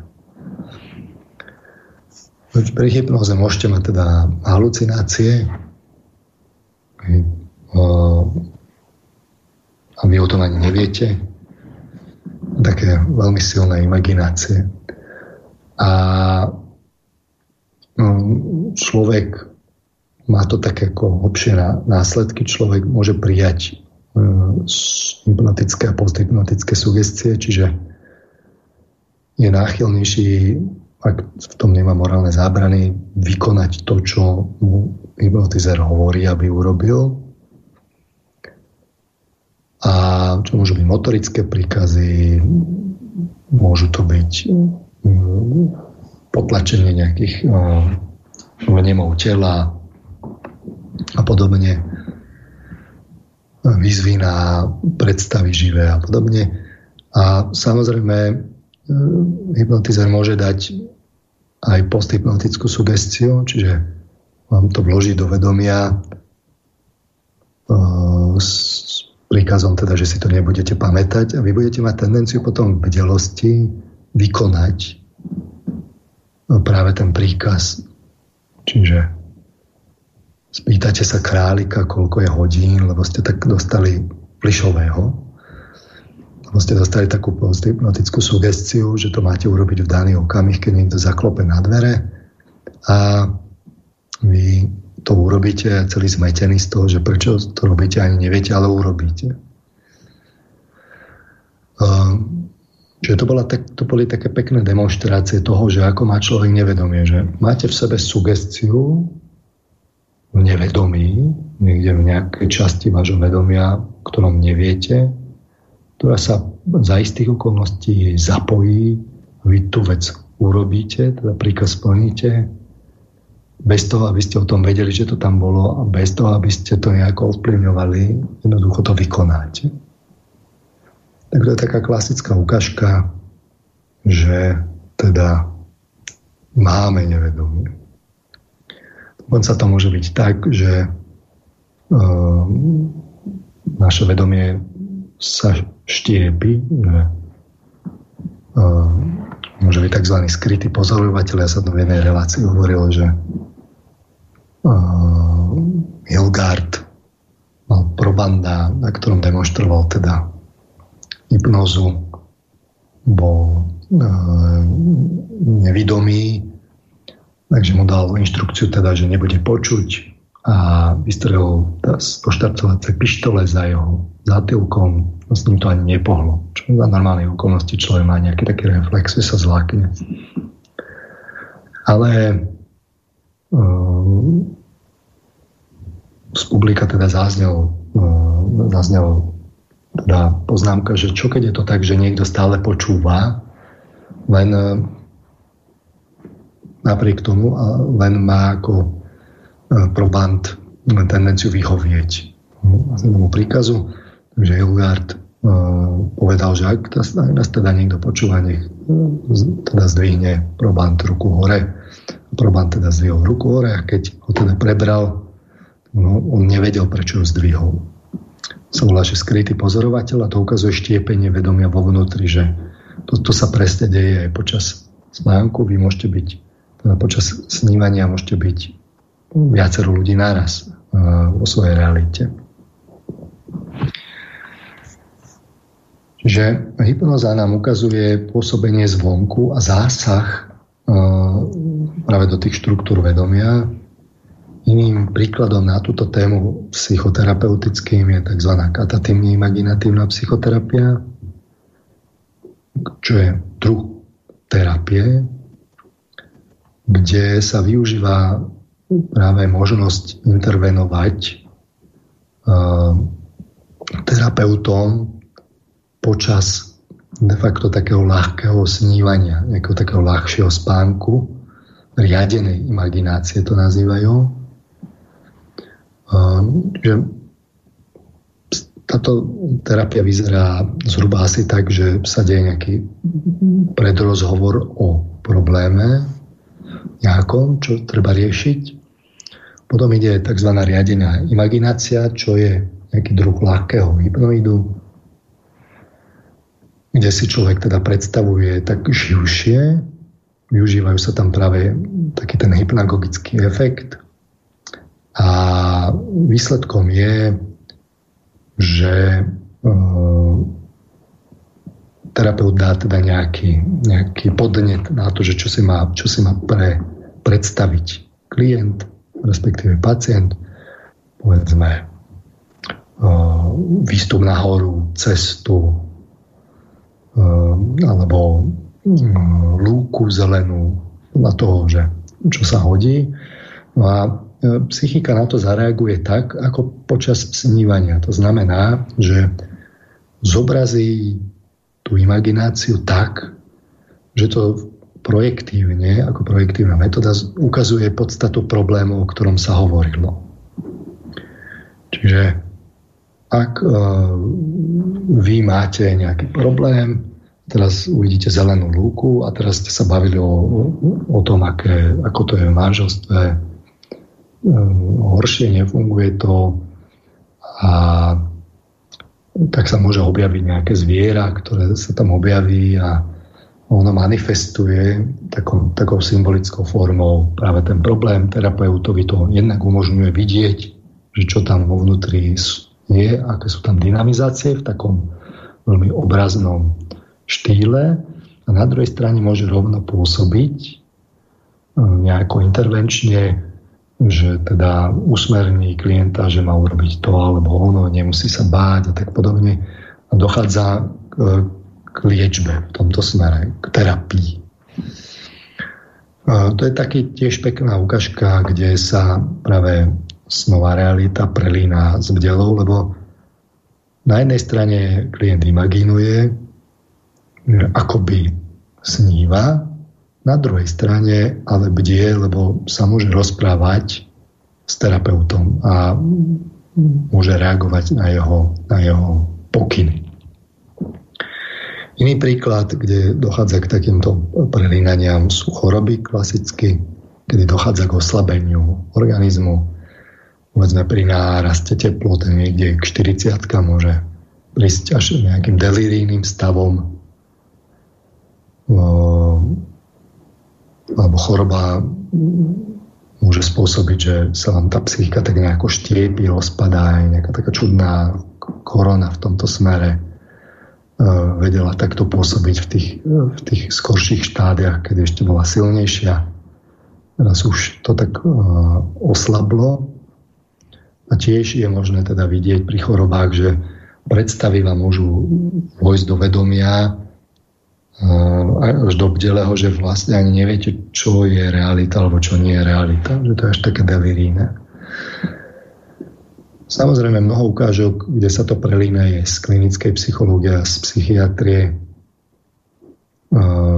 kde človek môže mať jednak na jednej strane halucinácie, vyslovene môže mať paranoidné stavy a potom vyslovene mať halucinácie nejakých schizoidných poruchách, povedzme. Alebo môže dochádzať práve k štiepeniu vedomia, môže mať až poruchy osobnosti, kde má akoby viac osobností v sebe, takých relatívne izolovaných. No, čiže to sú tiež príklady, kde, kde to už je také chorobné. Hm? No, povedzme denné snívanie, lucidné snívanie, tak by som o chorobe rozhodne nehovoril, ale môže to ísť až do takýchto dramatických, dramatických dôsledkov. No a uh, Zmenené stavy vedomia môže človek zažiť aj v meditácii. Tu sa chcem pristaviť a vlastne ukázať, že k čomu smerujem. Že meditácia, ja som mal o tom dve relácie osobitné, tam posluchači môžu nájsť bližšie viac. E, meditácia je také slovičko, pod, ono je západné, z latinskej meditáciou, tak eh, je to také typické slovičko, pod ktorým sa môžu mysleť veľmi rôzne veci. To si treba ujasniť, že čo sa pod tým myslí. Ale vo všeobecnosti môžu byť také meditácie, ktoré sú zažívané skôr s, eh, s väzbou na telo, čiže s nejakým väčším zomknutím sa s telom, alebo naopak, kde sa tá väzba s telom oslabuje. Ehm, že tie, ktoré idú smerom k telu, typicky buď teda ehm, smerujú k nejakým aktivitám vonkajším, povedzme, pohybovým, ehm, kde sa človek viacej spojí s vnímaním a vôľou, ale zväčša vtedy sa deje to, že a nemusí, ale, ale deje sa to, že dochádza teda k uh, nejakej takej automatizácii uh, činnosti, kde to nie je náročné na zdroje a v podstate sa istá časť vedomia oddelí a zažíva zmenenú realitu. Takzvané flow to môže byť, že bežíte, zrazu sa dostanete do zmeneného stavu vedomia, do flow a zrazu ubehnete N kilometrov ani neviete ako a bolo to také ako po psychoaktívnych látkach. Ono v skutočnosti pri pohybových aktivitách sa aj uvoľňujú rôzne takéto látky vnútri mozgu, takže ono to nie až také prekvapivé. Istá časť ale meditácii môže naopak smerovať k tomu, že sa snažíte bdieť a všetko, čo najviac bdelo robiť. Že tá tieto meditácie, oni paradoxne majú potom účinok pri snovej fáze, že potom človek sa preberá aj počas snívania, lebo to má akoby zažité, že má byť stále bdelý. To nemusíme rozoberať teraz, tam, tam je ten efekt nepriamy. môžu byť samozrejme smerom k telu aj to, že zostrite vnímanie či už na vonkajšie podnety, a to je vlastne veľmi podobné v delosti, lebo vnímanie nás preberá, alebo na vnútorné podnety, pozorujete svoju telesnosť a nejakým spôsobom ju ovplyvňujete, povedzme v joge. No, to, to môže byť uh, veľmi jednak ako ozdravné na jednej strane, na druhej strane, ale tiež je to taký ten druh uh, aktivácie, že v joge sa snažíte aktivovať, ono to má potom spätný účinok nepriamy práve počas snívania. Ale vo všeobecnosti väčšina meditatívnych techník smeruje práve k tomu, že idete od tela, čiže nejakým spôsobom sa izolujete od zmyslového vnímania, od zmyslov a potom podľa procesov závisí od toho, že na ktoré procesy sa tak e, zameriate, aby ste teda zostali bdelí bez, bez vnímania, tak podľa toho sa to aj volá rôzne, čiže pri vôli môže o koncentráciu, pri myslení o kontempláciu, pri cítení povedzme o modlitbu, pri predstavivosti, o imagináciu, pri pamäti o rozpomínanie. Hej. Čiže ono je v skutočnosti, nie je to až také dôležité, že ktorý psychický proces si zoberiete, ale dôležité je, že nacvičujete stav, ktorý v skutočnosti nenacvičujete bežne, nemáte k nemu vonkajšiu motiváciu a to je stav, že zostávate bdelí, máte vnútornú aktivitu, E, bez toho, aby ste vnímali. Práve naopak, vnímanie ustupuje. Bežný človek to má tak, že pri vnímaní e, pri vnímaní bdie a keď nevníma, tak postupne začne byť ospalý a, alebo zaspí, alebo keď je odpočinutý, tak má potom hypnagogické stavy. Čiže to sú v podstate také rudimentárne stavy, kde tie predstavy dôjdu a sú živé a vy vlastne neviete poriadne prečo, nie ste nacvičení. Len to dôjde a zrazu ste prekvapení. Ale meditujúci človek sa v tomto cvičí a môže to teda nacvičiť tak, že je schopný zostať bdelý aj bez mm, podpory vnímania. To je to je zrazu nová schopnosť byť bdelý, keď vás nebudia zmysly a je raritná, lebo vo vonkajšom svete vás k tomu nič nevedie. Nemáte motiváciu k tomu. Vonkajší svet vás nenúti, aby ste teda sa pohrúžili do seba, zostali bdelí. To je niečo, čo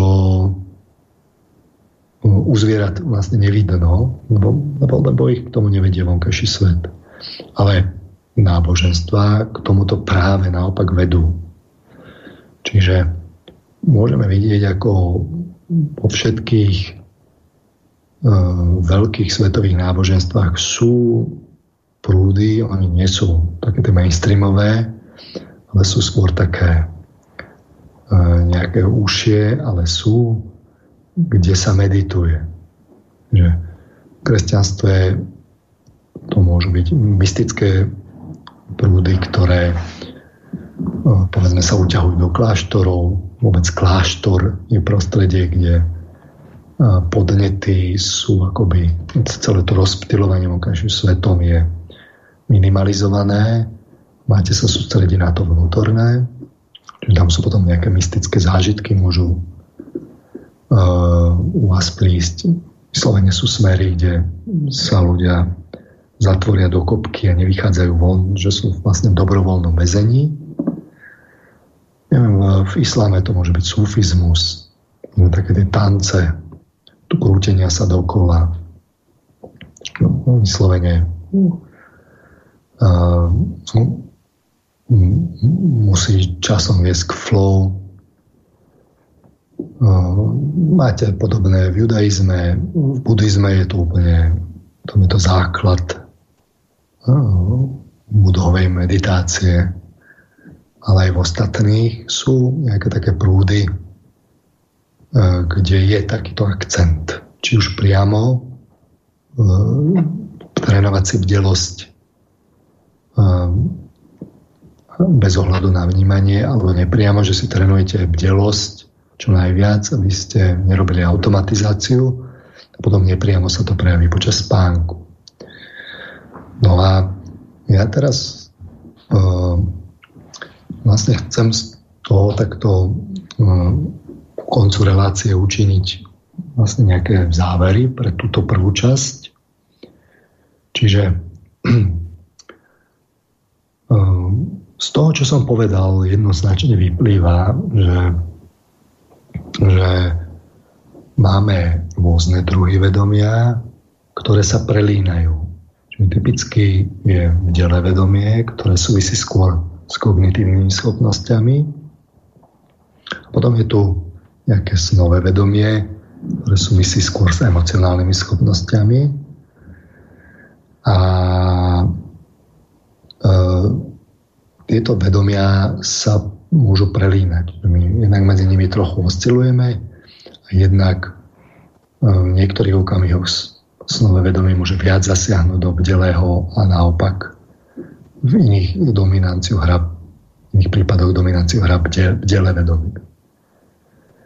E, ďalší záver, ktorý z tohto vyplýva celého je, že to, to by si vlastne psychológovia mali uvedomiť a, a nie je to rozhodne teda a, taký poznatok, ktorý by bol bežný, že teda predstavivosť je v skutočnosti proces, ktorý prichádza zo snového vedomia, čiže zo snívania. A že to snové vedomie je totiž aktívne aj počas bdenia, že my v skutočnosti snívame aj počas bdenia, len naše vnímanie a myslenie pritlmia emocionalitu a tým pádom pritlmia aj snové vedomie. Čiže keď pritlmia emocionalitu, tak pritlmia práve nezámernú predstavivosť. To, čo v snoch sa deje, nie že my to chceme, ale sa deje nejako tak mimovolne, nezámerne. Tak toto je počas vedenia života vnímaním a myslením pritlmené. Vnímanie si časť tohto snového vedomia akoby otlačí do spomienok, čiže tam si zoberie tú časť akoby vedomia k sebe a myslenie si to zoberie do obrazotvornosti. Čiže predstavivosť rozlišujeme na zámernú a nezámernú, mimovolnú. Tá zámerná je spojená s myslením, čiže myslenie akoby dáva pokyny pre predstavivosť, čo treba si predstaviť a nejako sa to tak akoby obrazotvorne dostaví. Nevieme presne, ako si predstavujeme, len dáme akoby pokyn. Keď vám poviem, že predstavte si rúžového slona, tak si predstavíte rúžového slona relatívne bez problémov. Vy ste dali pokyn, je to zámerná predstavivosť, nejako sa to dostavilo. Ale potom je tu nezámerná, mimovolná predstavivosť, ktorá je spojená hlavne s cítením. A tá tam je väčší podiel práve toho tvorivého, čiže my sme mohli nazvať fantázia. A to, fantázia je spojená viacej s cítením, o tom vedia umelci. No a keď my zaspávame a bdele vedomie aj vnímanie ustúpia, preberie uh, vládu cítenie, čiže tie časti mozgu, ktoré sú spojené s emocionalitou, to sú také tie stredné najviac využívané časti mozgu, podkôrové centra, a to, to, čo nás prepája smerom od medzi mozgu smerom do kôry. A vtedy sa dostaví nezámerná, mimovolná, mimovolné predstavy a to je vlastne snívanie. No, takže umelec v skutočnosti on na priechod on nemôže byť príliš racionálny, on musí veľa cítiť, takže on, keď veľa cíti, tak sa tak nastaví a v podstate prichádzajú obrazy, také tie nezámerné, mimovolné a to je jeho inšpirácia. Ale to je v skutočnosti to, čo je zapojené pri snívaní. Čiže v skutočnosti predstavivosť je nejaká časť snového vedomia, ktorá dorazí do bdelého vedomia, taký pozostatok napriek tomu, že je to tlmý vnímania myslenia. Ak by človek trénoval techniky povedzme práve, že by si trénoval schopnosť, či už lucidného snívania, zaspávania, skrátka udržania si akoby bdelosti medzi tými dvoma stavmi, medzi bdelým a snovým, tak by zistil veľmi rýchlo, že jednak sa mu teda zozretelnia predstavy a jednak, že v skutočnosti nie je predstavivosť nie nič iné ako snové vedomie. A podobne to môže zistiť práve pri meditácii. V skutočnosti meditácia práve tým, že nastoluje e, taký stav, že e, si trénujete bdelosť bez ohľadu na vnímanie, tak v skutočnosti to je najlepšia technika, najistejšia technika na to, aby ste, aby, aby ste sa trénovali v tom, že viete v sebe rozpoznávať aj snové vedomie, aj bdele vedomie, viete sa pohybovať na tej hranici bez toho, aby ste bdele, bdelosť strácali. V skutočnosti dobrý meditatívec, ktorý to robí efektívne a roky, je v tom trénovaný, tak či onak neskôr dôjde k lucidnému snívaniu, udržaniu si vedomia aj počas zaspávania de facto si uvedomí, že snové vedomie aj počas bdenia. Čiže, sa, že má potom tzv. kontinuitu vedomia, kde je schopný udržať si vedomie aj počas spánku pri snívaní, čiže lucidné snívanie. Je schopný udržať si snové vedomie aj počas bdenia, čiže má prístup do svojho snového bdenia, teda do snového vedomia a má oveľa zreteľnejšie predstavy. Tomu by som sa venoval potom na budúce tzv. imaginácie, to môžeme nazvať bdelé. A aj je schopný potom prechádzať bdelo medzi bdením a zaspávaním. Čiže meditácia v tomto smere, tak ako ju odporúčajú rôzne náboženské smery, nie je to len jeden náboženský smer, ale sú to v podstate všetky svetové náboženstva, tak uh, ona skôr či neskôr k tomuto vedie. A druhý záver, taký, skupinu záverov, ktorú chcem povedať na túto tému a rozviniem ju zase v budúcej relácii, je, že sme si totiž to hovorili, že, že vývoj človeka v podstate vedie k tomu, aby metamorfoval nižšie emócie na vyššie, čiže rozvíjal svoje morálne emócie a to a práve to mu umožňuje transcendenciu. No.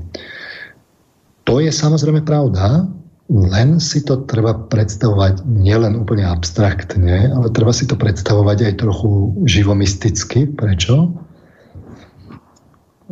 Tu som práve chcel spojiť toto, čo som dnes hovoril, s tým, čo som hovoril v predchádzajúcich reláciách.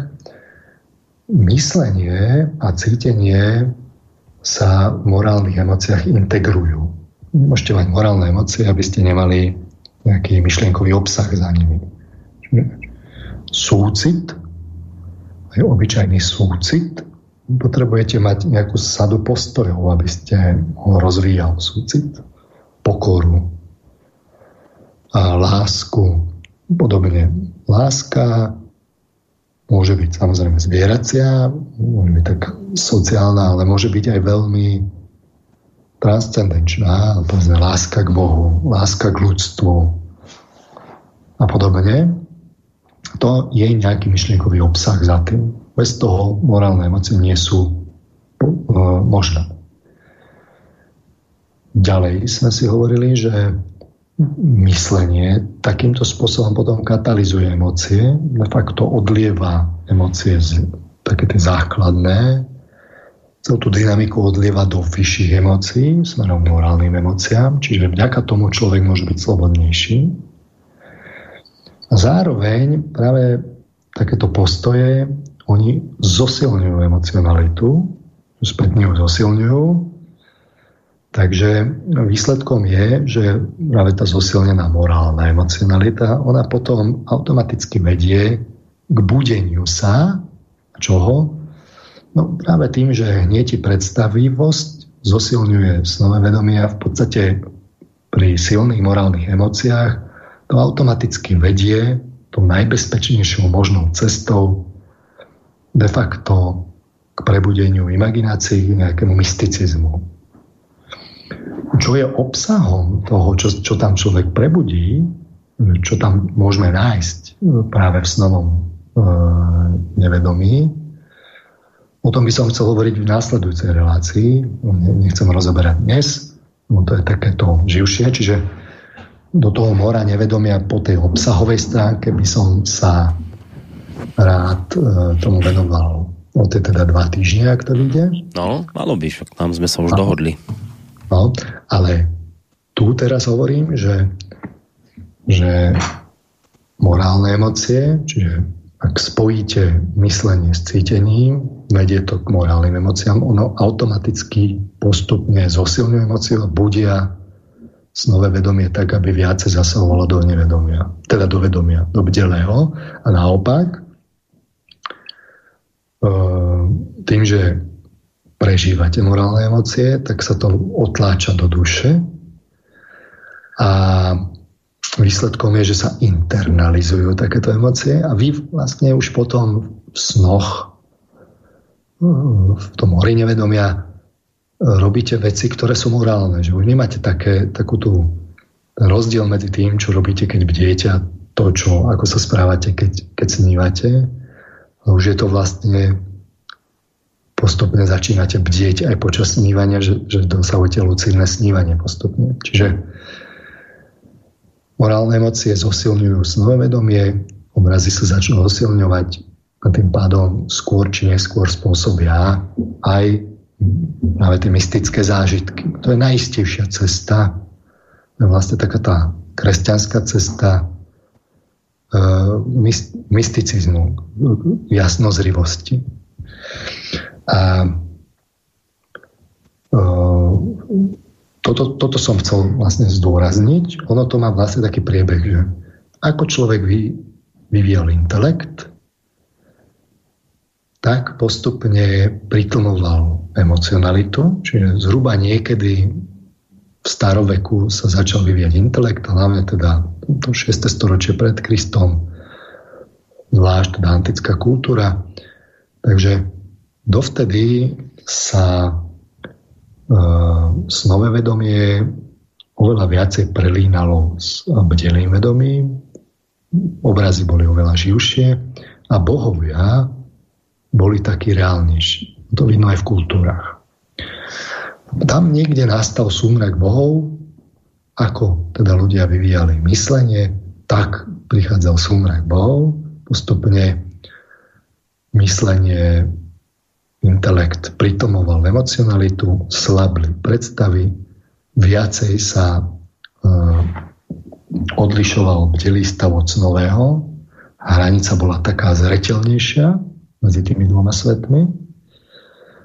A výsledkom potom bolo teda to, že uh, sa človek viacej ponáral do fyzického sveta, do empírie, aj myslenie sa viacej ponáralo do empírie, čiže stredoveku to zasiahlo aj myšlienkový život a začal prevládať na začiatku novoveku myšlienkový prúd, ktorý sa orientoval k empírii, k vnímaniu, či človek de facto pristál vo fyzickom svete.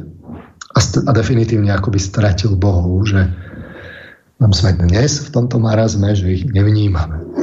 A aj morálku sme spochybnili.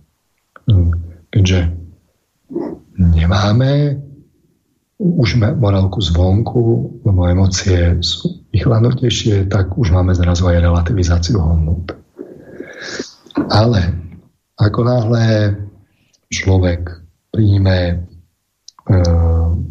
biely kamienok, ako som ho nazval v minulej relácii, nejaké správne postoje, ktoré bude naozaj prežívať, emocionálne prežívať, čiže morálne postoje, bude rozvíjať morálne emócie. Postupne tieto morálne emócie budú silnieť a výsledkom potom bude, že sa opäť časom zosilnia aj predstavy, aj snové vedomie.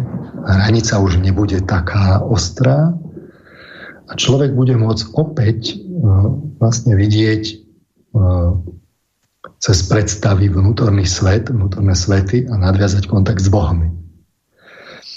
Rozdiel medzi tým, čo bolo v minulosti a tým, čo je teraz, je v tom, že kým predtým ľudia boli takí bezia, morálka bola vonkajšia, ľudia neboli takí, nemali také silné ego, ja, ako sa cítia dnes, tak boli v tomto smere takí pasívnejší. No, to, čo povedali bohovia, to sa, to sa aj robilo, nemali na výber. Stačí si prečítať, ja neviem, staré príbehy, legendy a báje, aj grecké. Vtedy človek akoby žil medzi bohmi, ale bez ja. Tak pasívne. Vďaka tomuto pritlmeniu, rozvoju intelektu a pristaniu v fyzickom svete sa teda bohovia strátili. My tu tak žijeme také ilúzii, že nie sú, ale len vytesňujeme svoje obsahy do nevedomia, to s nami potom zametá. A, ale ke, keby sme prijali správne postoje, to už je o vedomom prijaní, správ, prijatí správnych postojov, potom zosilníme morálne emócie, zosilní sa snovy, snové vedomie, môžeme smerovať až teda ku kontinuite vedomia, tak ako som hovoril. A výsledkom je, že môžeme opäť vstúpiť medzi Bohom, ale už ako ja. Ale aké ja? Také to egoistické, ktoré je dnes nie, ako morálne ja, ale ja. Hm. To je na tom dôležité, to je novum a to je vlastne cesta ľudstva, že ako ako vnútorný obrazný svet, ten živý, taký ten svet snov postupne vychladol, zbelel a stratil sa a je len v našich snoch a ako sa k nemu naspäť dostať. To je skutočnosti cesta za hviezdami. My si ju chceme teda povedať zretelnejšie, a aj po obsahovej stránke, ale to až na budúce. Čiže to je z mojej strany na dnes všetko. A môžeme teda prejsť dobre, dobre, dobre, teraz ideme na ani nie tak veci z mojej strany, ako skôr zo strany poslucháčov. Tak budem čítať téme tak, ako prišli. Najskôr tu máme prvý od Mária, ktorý, a som sa všimol, že práve tie lucidné sny ľudí ako zaujali. Prvý hneď mail sa práve e, toho týka. Dobrý večer. Čím myslí človek v lucidnom sne? Mozgom alebo niečím iným? Pýta sa Mário. A to otázka za milión platie pri bdení, čím vlastne človek myslí. Uh, empirickí vedci si samozrejme myslia, že myslíme mozgom, uh, ale to je hypotéza. um, to je hypotéza. No. My mozgu rozumieme stále veľmi málo. Samozrejme rozumieme do nejakej dobrej, relatívne dobrej miery ako tak povedzme takým, čo je tak zafixované nejakým takým reflexným reakciám, ale aj, aj tým, keď, keď sme pozorní, je to také presvedčivé, ale práve o takých tých pokročilejších funkciách aj o, o, emóciami vlastne, ani emóciami nevieme, čím cítime. Hľadali centra emócií a zatiaľ sa nenašli. To je otázka mm, vôbec nesúvisí vlastne s, uh, so, snom, so snami. To je otázka vôbec všeobecná. Ja osobne si myslím, že nemyslíme mozgami. uh, ale o tých dôvodoch samozrejme niekedy inokedy. Dobre, ďalší mail od Jozefa. Podľa viacerých duchovných náuk je našou podstatou vedomie, teda duch, ja. Ako je potom možné, že v hlbokom spánku upadneme do bezvedomia, keď si nič neuvedomujeme a naše vedomie je ako keby vypnuté? Ak sme v podstate vedomí, ako ho môžeme dočasne strátiť. Privítal by som, keby tieto relácie vyšli aj v písomnej podobe, lebo lepšie sa to študuje asi ako počúva takto na jeden šup, píše Jozef. Neviem, či ste pochopili tú jeho otázku, tak ako som ho no, prečítal. No, treba si, treba rozlišiť, že ak príjmete teda predstavu, že je teda duša, ktorá je nezávislá na tele, duch, ktorý je nezávislý na tele, tak potom sa núka otázka, teda keď člo, človek pred nami spí, tak to je kto, kto je to ten, čo spí. No, tak spí telo. Na druhej strane, my keď sa vrátime um, povedzme z nejakých snových výletov a spánkových výletov, spomíname si relatívne málo. Pri snení ešte relatívne dosť, ale už pri spánku málo. Ale na druhej strane dojdeme zmenení. Teraz sú dve hypotézy, samozrejme jedna je tá materialistická, že teda mozog sa nejako prekonfiguroval, druhá je idealistická, že teda niekde sme boli, kde, sme, kde duša sa rekonfigurovala, ona sa potom vráti a mozog funguje inak lebo mozgu to nie je. Hej? Ono, to ťažko ako odargumentujete aj jedným, aj druhým smerom. V podstate ani jedna strana nemá presvedčivé argumenty finálne, ale my teraz hľadáme hlavne tie, tie materiálne argumenty, lebo máme empirickú vedu.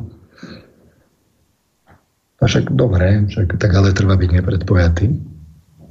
Uh, uh, naše telo nás budí. Znamená, to, je to vnímanie, ktoré nás budí, nám dáva nejakú zvláštnu a, akoby ilúziu, že sme tu a teraz na tomto mieste koncentrovaní a tá, táto ilúzia práve tohto koncentrovaného ja je to, čo telo dáva. Na druhej strane práve táto ilúzia spôsobuje, že si málo pamätáme, čo sme vlastne prežívali. Sme takí rozdvojení. Ešte sme, sme práve v takom stave, kde to ja je tu už dosť iné ako duch, ktorý prichádza. Na druhej strane, ale duch by mal si zobrať plody z toho ja, ale to ja je ešte dosť slabé na to, aby sa to tam opečatilo. Takže preto je táto dualita, toto akoby rozpoltenie. Ale veď o tom je ľudský vývoj, no, aby, aby, aby sme v tejto, tomto smere postupili. No, ďalšia otázka, tá sa týka opäť lucidného snívania.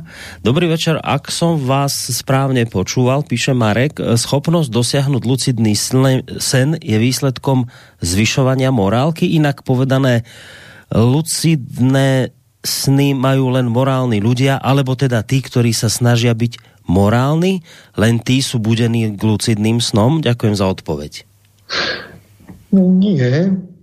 Sú samozrejme skratky, ako vždy. Čiže máte techniky, povedzme budičky a tak ďalej. Je to problém nájsť, aj som o tom rozprával v osobitných reláciách. Práve o lucidnom snívaní, o slobode v Slobodnom rádiu, v archíve to môžete nájsť a tieto skrátky spôsobia, že budete mať lucidné sny. Sú to také rýchlejšie cesty a na druhej strane e, na lucidnom sne nie je dôležité len to, či som deli, ale aj to, čo, to, čo tam zažívam. Čiže aj tá kvalita zažívania je dôležitá, lebo ak nebudem mať kvalitu citovú, správnu, tak nebudem vedieť rozlišiť, čo je vonkajšie objektívne a čo je subjektívne moje. Čiže to je asi niečo podobné, ako keď človek má emócie má v nich veľa egoizmu. On vlastne nevie poriadne rozlišiť, že čo je to, to, čo on chce, čo je výsledkom jeho egoizmu a, to je, a čo je to, čo zažívajú iní. Egoista bude mať slabú empatiu Čím je viac egoizovaný, tým menej bude mať tejto schopnosti. Vžiť sa do iného máte až vtedy takúto schopnosť, pokiaľ unočíte svoje ja. Sústredite sa na prežívanie len druhého. Tak je to aj so snom, že môžete s krátkami docieliť, že budete mať lucidné sny, ale to ešte ne, nič nehovorí o tom, že čo tam budete zažívať. Na druhej strane, ak niekto rozvíja morálne emócie, je to dlhšia cesta. Zo začiatku je to hlavne teda o kvalite emócií. Jeho sny ešte nemusia byť lucidné, ale prediktívna hodnota jeho snov sa bude významne zväčšovať a skôr či neskôr pri intenzívnom opravdivom prežívaní aj tak sa to prejaví v tom, že bude lucidne snívať do nejakej miery postupne viac a viac. A to je vlastne v skutočnosti lepšia a bezpečnejšia cesta. Čiže O tých skratkách dobre je vedieť, možno aj niečo poskúšať, ale to rozhodne nie je e, ten cieľ. E, moja skúsenosť je taká, že keď niekto má e, skutočné morálne emócie, že on, jemu sa postupne tie lucidné sny začnú vyskytovať a aj ich hodnota, či už osobná, alebo objektívna sa začne zvyšovať. Je to proste vidno na charaktere snov. No a ukončíme to, aby sme teda zbytočne až zase až tak veľmi nenaťahovali tú reláciu. Tak um, ešte jedným mailom, ktorý ale teda asi by sa hodil skôr do tej minulej relácii, takej tej ktorú sme vysielali v dušičkovom čase. Ale tak teda prečítam a vy sám zvážte, do aké miery na to budete reagovať, alebo poslucháča možno odporúčite na tú minulú reláciu.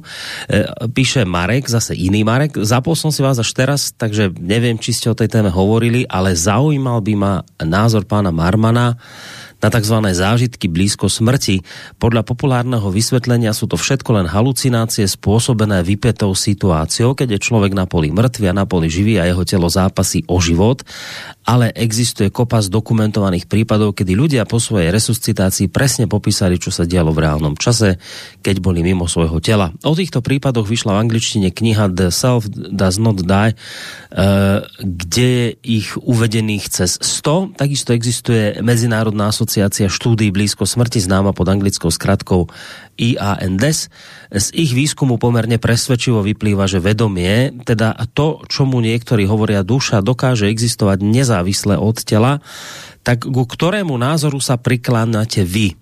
Sú podľa vás zážitky blízko smrti dôkaz, že vedomie nevzniká v mozgu a že prežívame svoju fyzickú smrť, alebo sú to len veľmi sofistikované halucinácie, poprípadne niečo iné? No, hm, veľmi ťažko budete týmto dokazovať. O to, že človek veľmi presne popíše, že čo vlastne zažíval, ehm, to môže byť veľmi presvedčivo vyimaginované z toho, čo počuje.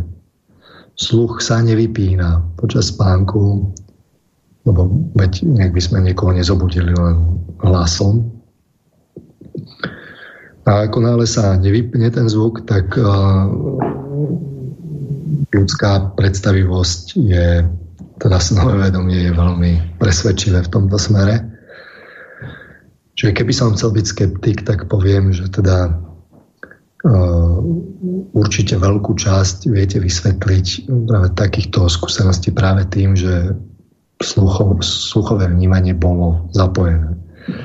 Aby ste toto eliminovali, tak by museli mať pacienti sluchatka so šedým šumom na sebe, aby nič nepočuli. Hej, a vtedy, vtedy by to samozrejme presvedčivo malo. Priznám sa, neviem, nepoznám tú literatúru, ne, nečítal som ju. Ja osobne z toho, čo hovorím, z tých relácií, myslím si jasné, že aký mám názor, že teda uh, ľudská duša existuje objektívne mimo telo, že teda myslenie nie je výsledkom fungovania mozgu, že mozog je v podstate orgán, ktorý umožňuje duši pôsobiť, ale tam nie sú tie myšlienky, stať ale nedostanete. že, že on, on to tak nejako akože prepája a myslím si, že nejaká časť samozrejme týchto skúseností, zážitkov blízkych smrti je vyslovene objektívna. Väčšina asi bude do istej miery závisieť od úrovne rozvoja emocionality a morálneho prežívania tých príslušných ľudí, ktorí takto týmito zážitkami prechádzajú. Bude tam asi nejaký taký kontrolný bod, že, že asi keď teda človek zomiera a ide mu v život, tak tam ten egoizmus by som si dovolil pochybovať, že je nejaký dramatický. Človek sa skrátka začne správať inak.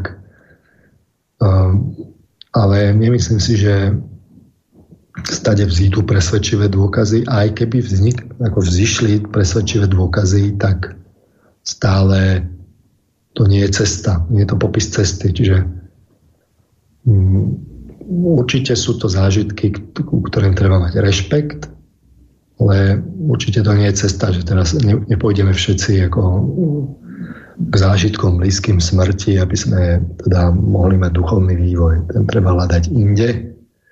Takže mám voči týmto zážitkom rešpekt, poznám ľudí, ktorí tieto zážitky mali. No, myslím si, že na tom je niečo objektívne. Má to aj subjektívnu cenu pre nich.